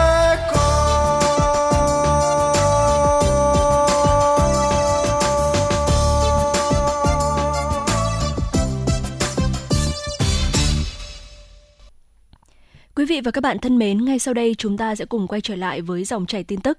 Thưa quý vị và các bạn, trước nhiều vụ việc liên quan đến xe ô tô chở thép cuộn khi tham gia giao thông để rơi cuộn thép xuống đường gây nguy hiểm cho người và phương tiện khác trên đường, Bộ Giao thông Vận tải vừa có công văn khẩn số 8176 do Thứ trưởng Bộ Giao thông Vận tải Lê Đình Thọ ký gửi Tổng cục Đường bộ Việt Nam, các cục Hàng hải Việt Nam, Đường thủy nội địa Việt Nam, Đường sắt Việt Nam, các Sở Giao thông Vận tải và Sở Giao thông Vận tải xây dựng Lào Cai và Hiệp hội Vận tải ô tô Việt Nam về việc đảm bảo an toàn khi vận chuyển hàng hóa bằng xe ô tô trên đường bộ. Thời gian vừa qua đã xảy ra một số vụ việc liên quan đến xe ô tô chở hàng thép cuộn khi tham gia giao thông để rơi cuộn thép xuống đường gây nguy hiểm cho người và phương tiện khác trên đường, làm hư hỏng kết cấu hạ tầng giao thông và gây ủn tắc giao thông. Nhằm bảo đảm an toàn giao thông trong quá trình vận chuyển hàng hóa bằng xe ô tô trên đường bộ, Bộ Giao thông Vận tải yêu cầu các cơ quan đơn vị nêu trên tăng cường hướng dẫn chỉ đạo các doanh nghiệp vận tải hàng hóa, đơn vị xếp dỡ hàng hóa, nhà ga, bến cảng, nhà máy sản xuất tuân thủ nghiêm các quy định về xếp hàng hóa trên xe ô tô theo hướng dẫn của Bộ Giao thông Vận tải tại thông tư số 35 quy định về xếp hàng hóa trên xe ô tô khi tham gia giao thông trên đường bộ, đặc biệt chú trọng đối với việc xếp, chẳng buộc và vận chuyển hàng hóa là thép cuộn tròn trên xe ô tô. Thứ trưởng Bộ Giao thông Vận tải Lê Đình Thọ yêu cầu xử lý nghiêm các tổ chức cá nhân vi phạm, đồng thời yêu cầu cơ quan đơn vị khẩn trương triển khai, thực hiện và báo cáo kết quả về Bộ trước ngày 30 tháng 8 năm 2022. Theo Hiệp hội An toàn Thông tin Việt Nam, dự kiến sẽ có khoảng 200 đội thi từ các cơ sở đào tạo đại học cao đẳng của Việt Nam và các nước ASEAN tham dự vòng thi khởi động, được tổ chức vào ngày 24 tháng 9 năm 2022. Cuộc thi nhằm tuyên truyền phổ biến, nâng cao nhận thức và trách nhiệm về an toàn thông tin ở các cơ sở giáo dục và đào tạo bậc đại học, đồng thời đẩy mạnh phong trào nghiên cứu, học tập, trao đổi kinh nghiệm, cập nhật kiến thức công nghệ hiện đại trong lĩnh vực an toàn thông tin. Bên cạnh đó, cuộc thi sinh viên về an toàn thông tin ASEAN cũng hướng tới phát hiện những tài năng trong lĩnh vực an toàn thông tin, thúc đẩy đào tạo nguồn nhân lực có trình độ cao về an toàn thông tin và tạo sân chơi để tăng cường khả năng giao lưu, trao đổi kiến thức của sinh viên các trường đại học, học viện kỹ thuật trong các nước ASEAN – Vòng trung khảo sẽ được tổ chức vào ngày 5 tháng 11 năm 2022 với sự có mặt của 10 đội Việt Nam xuất sắc nhất trong vòng sơ khảo. Theo kết quả từ Google, trong tháng 6, lượng tìm kiếm về điểm lưu trú trong nước thật sự bùng nổ, liên tục tăng hơn 500% so với cùng kỳ. Sau 6 tháng đầu năm 2022, các chuyên gia dự đoán ngành du lịch sẽ còn bùng nổ tiêu biểu là các điểm đến như Đà Lạt, Lâm Đồng, Nha Trang, Khánh Hòa và đặc biệt là sự trỗi dậy của vùng biển Phan Thiết, Bình Thuận. Nhiều chuyên gia dự đoán bất động sản du lịch nghỉ dưỡng sẽ còn sốt trong nhiều năm tới nhờ du lịch phục hồi và phát triển bùng nổ sau dịch. Trên thực tế, quỹ đất ngày càng khan hiếm, đặc biệt những dự án có vị trí giáp biển, thuận tiện kết nối về các đô thị trung tâm được đầu tư phát triển bởi các tập đoàn bất động sản có năng lực sẽ là hàng hiếm nên chắc chắn được nhiều khách hàng săn đón. Những ngày gần đây, thị trường thực phẩm hoa quả ở Hà Nội diễn ra khá sôi động vì nhu cầu người dân mua về để thắp hương mùa lễ Vu Lan tăng cao giá cả nhiều mặt hàng có nhích hơn một chút, giá trái cây giảm nhẹ so với trước. Theo khảo sát của phóng viên báo tin tức ở một số chợ nhỏ, giá nhiều loại rau xanh giảm từ 10 đến 20% so với trước, riêng cà chua hành lá vẫn đắt. Cứ mỗi dịp cúng lễ ngày rằm hay là mùng 1 thì hoa và trái quả là vật dụng không thể thiếu của mỗi gia đình, gia chung khi bày biện trên bàn thờ. Sau thời gian dài giá xăng giá dầu tăng đỉnh điểm, giờ giảm nhiều, giá của nhiều loại trái cây cũng giảm hơn. Nhân dịp mùa lễ Vu Lan rằm tháng 7, giá hoa đẹp tại các chợ có tăng hơn, đặc biệt là hoa ly. Giá hoa được lý giải tăng cao là do nhu cầu của thị trường đang cao khi đang vào dịp rằm tháng 7 âm lịch. Trong khi đó, thời tiết miền Bắc mưa nắng khiến hoa tươi mất lứa.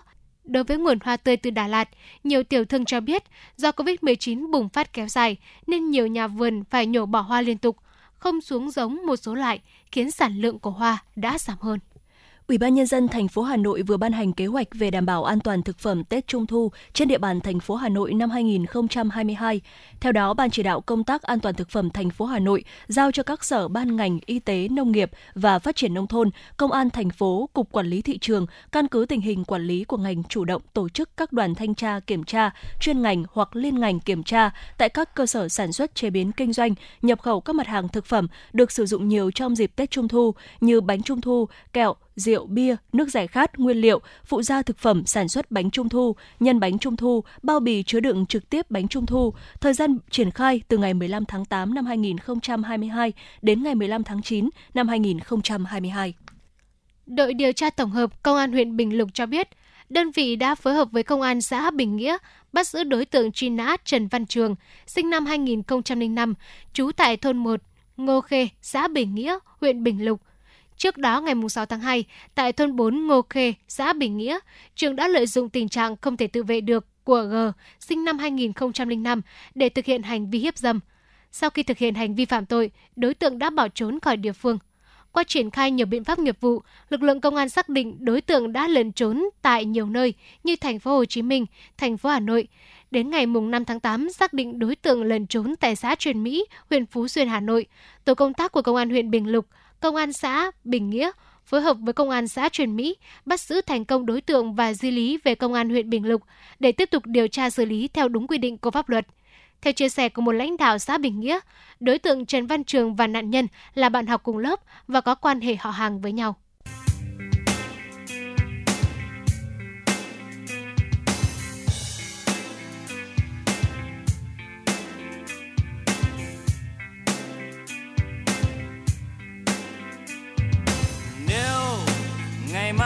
Xa Hà Nội, tôi sẽ nhớ thương về nơi này.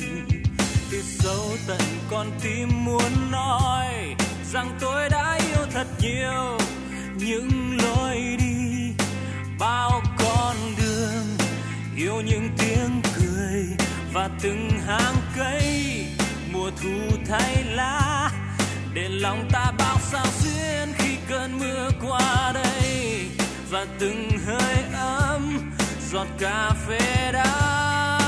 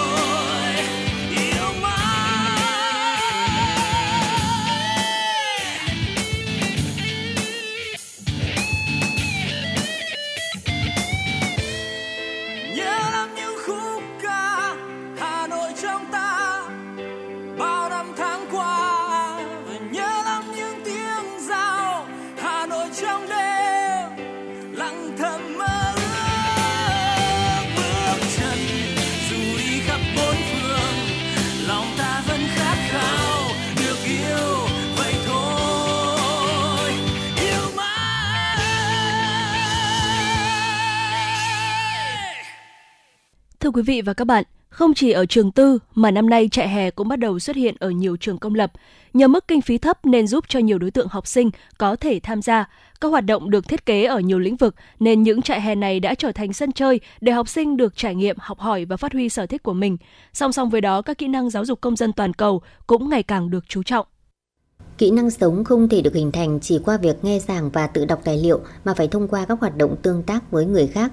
Việc nghe giảng và tự đọc tài liệu chỉ giúp cho học sinh thay đổi nhận thức về một vấn đề nào đó. Nhiều kỹ năng sống được hình thành trong quá trình học sinh tương tác với bạn cùng học và những người xung quanh thông qua hoạt động học tập và các hoạt động xã hội trong nhà trường. Trong khi tham gia hoạt động có tính tương tác, học sinh có dịp thể hiện ý tưởng của mình, xem xét ý tưởng của người khác, được đánh giá và xem xét lại những kinh nghiệm sống của mình trước đây theo một cách nhìn nhận khác. Vì vậy, việc tổ chức các hoạt động có tính tương tác cao trong nhà trường tạo cơ hội quan trọng để giáo dục kỹ năng sống hiệu quả. Khéo tay hay làm những kỹ năng nội trợ nhưng lại thu hút sự tham gia hưởng ứng của nhiều học sinh nam. Dù còn vụng về lúng túng nhưng thích thú là cảm nhận chung của các em khi tham gia lớp kỹ năng này. Em Triệu Vũ Bảo Châu và em Bùi Nguyễn Bình Minh, học sinh trường tiểu học Trung Yên, quận Cầu Giấy bày tỏ. Con về nhà giúp mẹ nấu ăn tốt hơn. Thầy đã dạy bọn con cắt rau, khoai tây với cả cắt cà rốt ạ. Giáo dục kỹ năng sống trang bị cho học sinh kiến thức, thái độ và kỹ năng phù hợp, từ đó hình thành cho học sinh những hành vi thói quen lành mạnh tích cực, loại bỏ những hành vi thói quen tiêu cực trong cuộc sống, tạo cơ hội cho các em có khả năng xử lý mọi vấn đề xảy ra trong sinh hoạt hàng ngày. Bà Đỗ Thị Mai, hiệu trưởng trường tiểu học Trung Yên, quận Cầu Giấy cho biết. Trong thời gian học sinh nghỉ hè, nếu các con ở nhà nhiều thì các con sẽ xem TV và dùng điện thoại rất là nhiều. Và thứ hai nữa ảnh hưởng đến công việc của bố mẹ. Và xuất phát từ cái tình hình thực tế đó thì trường tiểu học Trung Yên chúng tôi đã xây dựng cái đề án và tổ chức cho học sinh à, tham gia cái hoạt động trong thời gian nghỉ hè. À, hàng ngày các con được đến trường vui chơi, tham gia các câu lạc bộ để phát triển thể chất, phát triển à, về năng khiếu và các con được còn cả phát triển về cả trí tuệ. Giáo dục kỹ năng sống cần thực hiện ở mọi nơi, mọi lúc và thực hiện càng sớm càng tốt đối với trẻ em. Môi trường giáo dục được tổ chức nhằm tạo cơ hội cho học sinh áp dụng kiến thức và kỹ năng vào các tình huống thực trong cuộc sống. Giáo dục kỹ năng sống được thực hiện trong gia đình, trong nhà trường và cộng đồng. Người tổ chức giáo dục kỹ năng sống có thể là bố mẹ, là thầy cô, là bạn cùng học hay các thành viên cộng đồng. Trong nhà trường phổ thông, giáo dục kỹ năng sống được thực hiện trên các giờ học trong các hoạt động lao động, hoạt động đoàn thể xã hội, hoạt động giáo dục ngoài giờ lên lớp và các hoạt động khác. Chị Nguyễn Thị Hường, phụ huynh học sinh chia sẻ. Kỹ năng của con được phát triển à, từ cái kỹ năng sáng tạo à, kỹ năng à, phát triển làm việc nhóm này hay là kỹ năng mà các con hợp tác với nhau à, ngôn ngữ trong giao tiếp các con cũng có nhiều cái sự thay đổi. À, ngoài ra thì con có cái sự linh hoạt và nhanh nhẹn hơn rất là nhiều khi mà con được tham gia vào những cái thể môn thể dục thể thao. Mục đích cao nhất của giáo dục kỹ năng sống là giúp người học thay đổi hành vi theo hướng tích cực. Giáo dục kỹ năng sống thúc đẩy người học thay đổi hay định hướng lại các giá trị, thái độ hành động của mình. Thay đổi hành vi, thái độ và giá trị ở từng con người là một quá trình khó khăn, không đồng thời. Có thời điểm người học lại quay trở lại những thái độ hành vi hoặc giá trị trước. Do đó, giáo viên cần kiên trì chờ đợi và tổ chức các hoạt động liên tục để học sinh duy trì hành vi mới và có thói quen mới, tạo động lực cho học sinh điều chỉnh hoặc thay đổi giá trị, thái độ và những hành vi trước đây, thích nghi hoặc chấp nhận các giá trị, thái độ và hành vi mới. Ngoài các kỹ năng sống thì trang bị kỹ năng trở thành công dân toàn cầu cũng ngày càng được phụ huynh chú trọng. Với chủ đề không còn đói nghèo, một trong những mục tiêu về phát triển bền vững của Liên Hợp Quốc đang được giáo viên cùng với học sinh thảo luận sôi nổi hoàn toàn bằng tiếng Anh – từ đó giúp các em vừa nâng cao được khả năng ngôn ngữ, vừa trau dồi hiểu biết cũng như thay đổi nhận thức và hành động trong tương lai.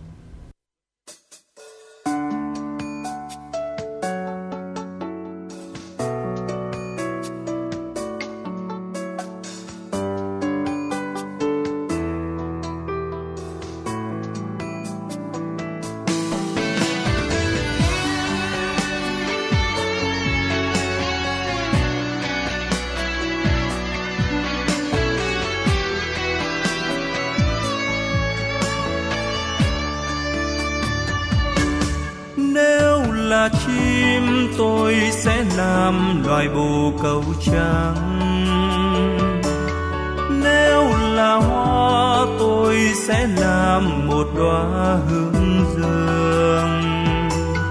Nếu là mây, tôi sẽ làm một vầng mây ấm. Là người, tôi sẽ chết cho quê hương.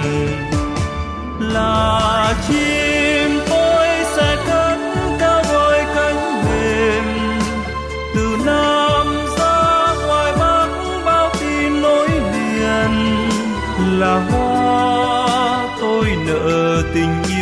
hoa ban sớm cùng muôn trái tim ngất say hòa bình. Là mây theo làn gió tôi bay khắp trời, nghìn xưa oai hùng đó nên xin tiếng lời. Là người xin một lần khi nắm xuống, nhìn anh em đứng lên phất cao ngọn cờ.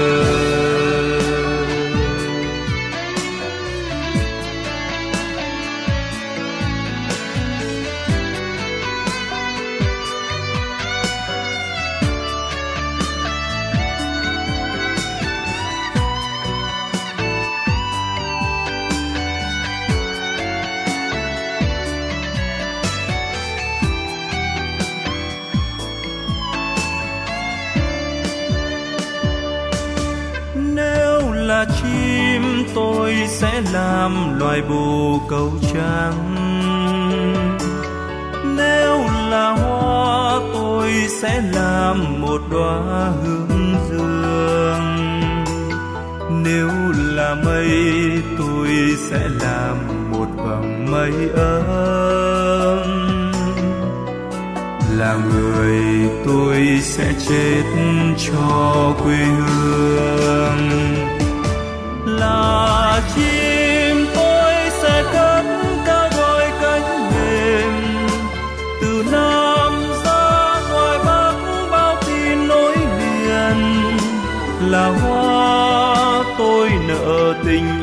Ban sớm cùng muôn trái tim ngất say hòa bình. Là mây theo làn gió tôi bay khắp trời. Nghìn xưa oai hùng đó nên xin tiếng lời. Là người xin một lần khi nắm xuống, nhìn anh em cao ngọn cờ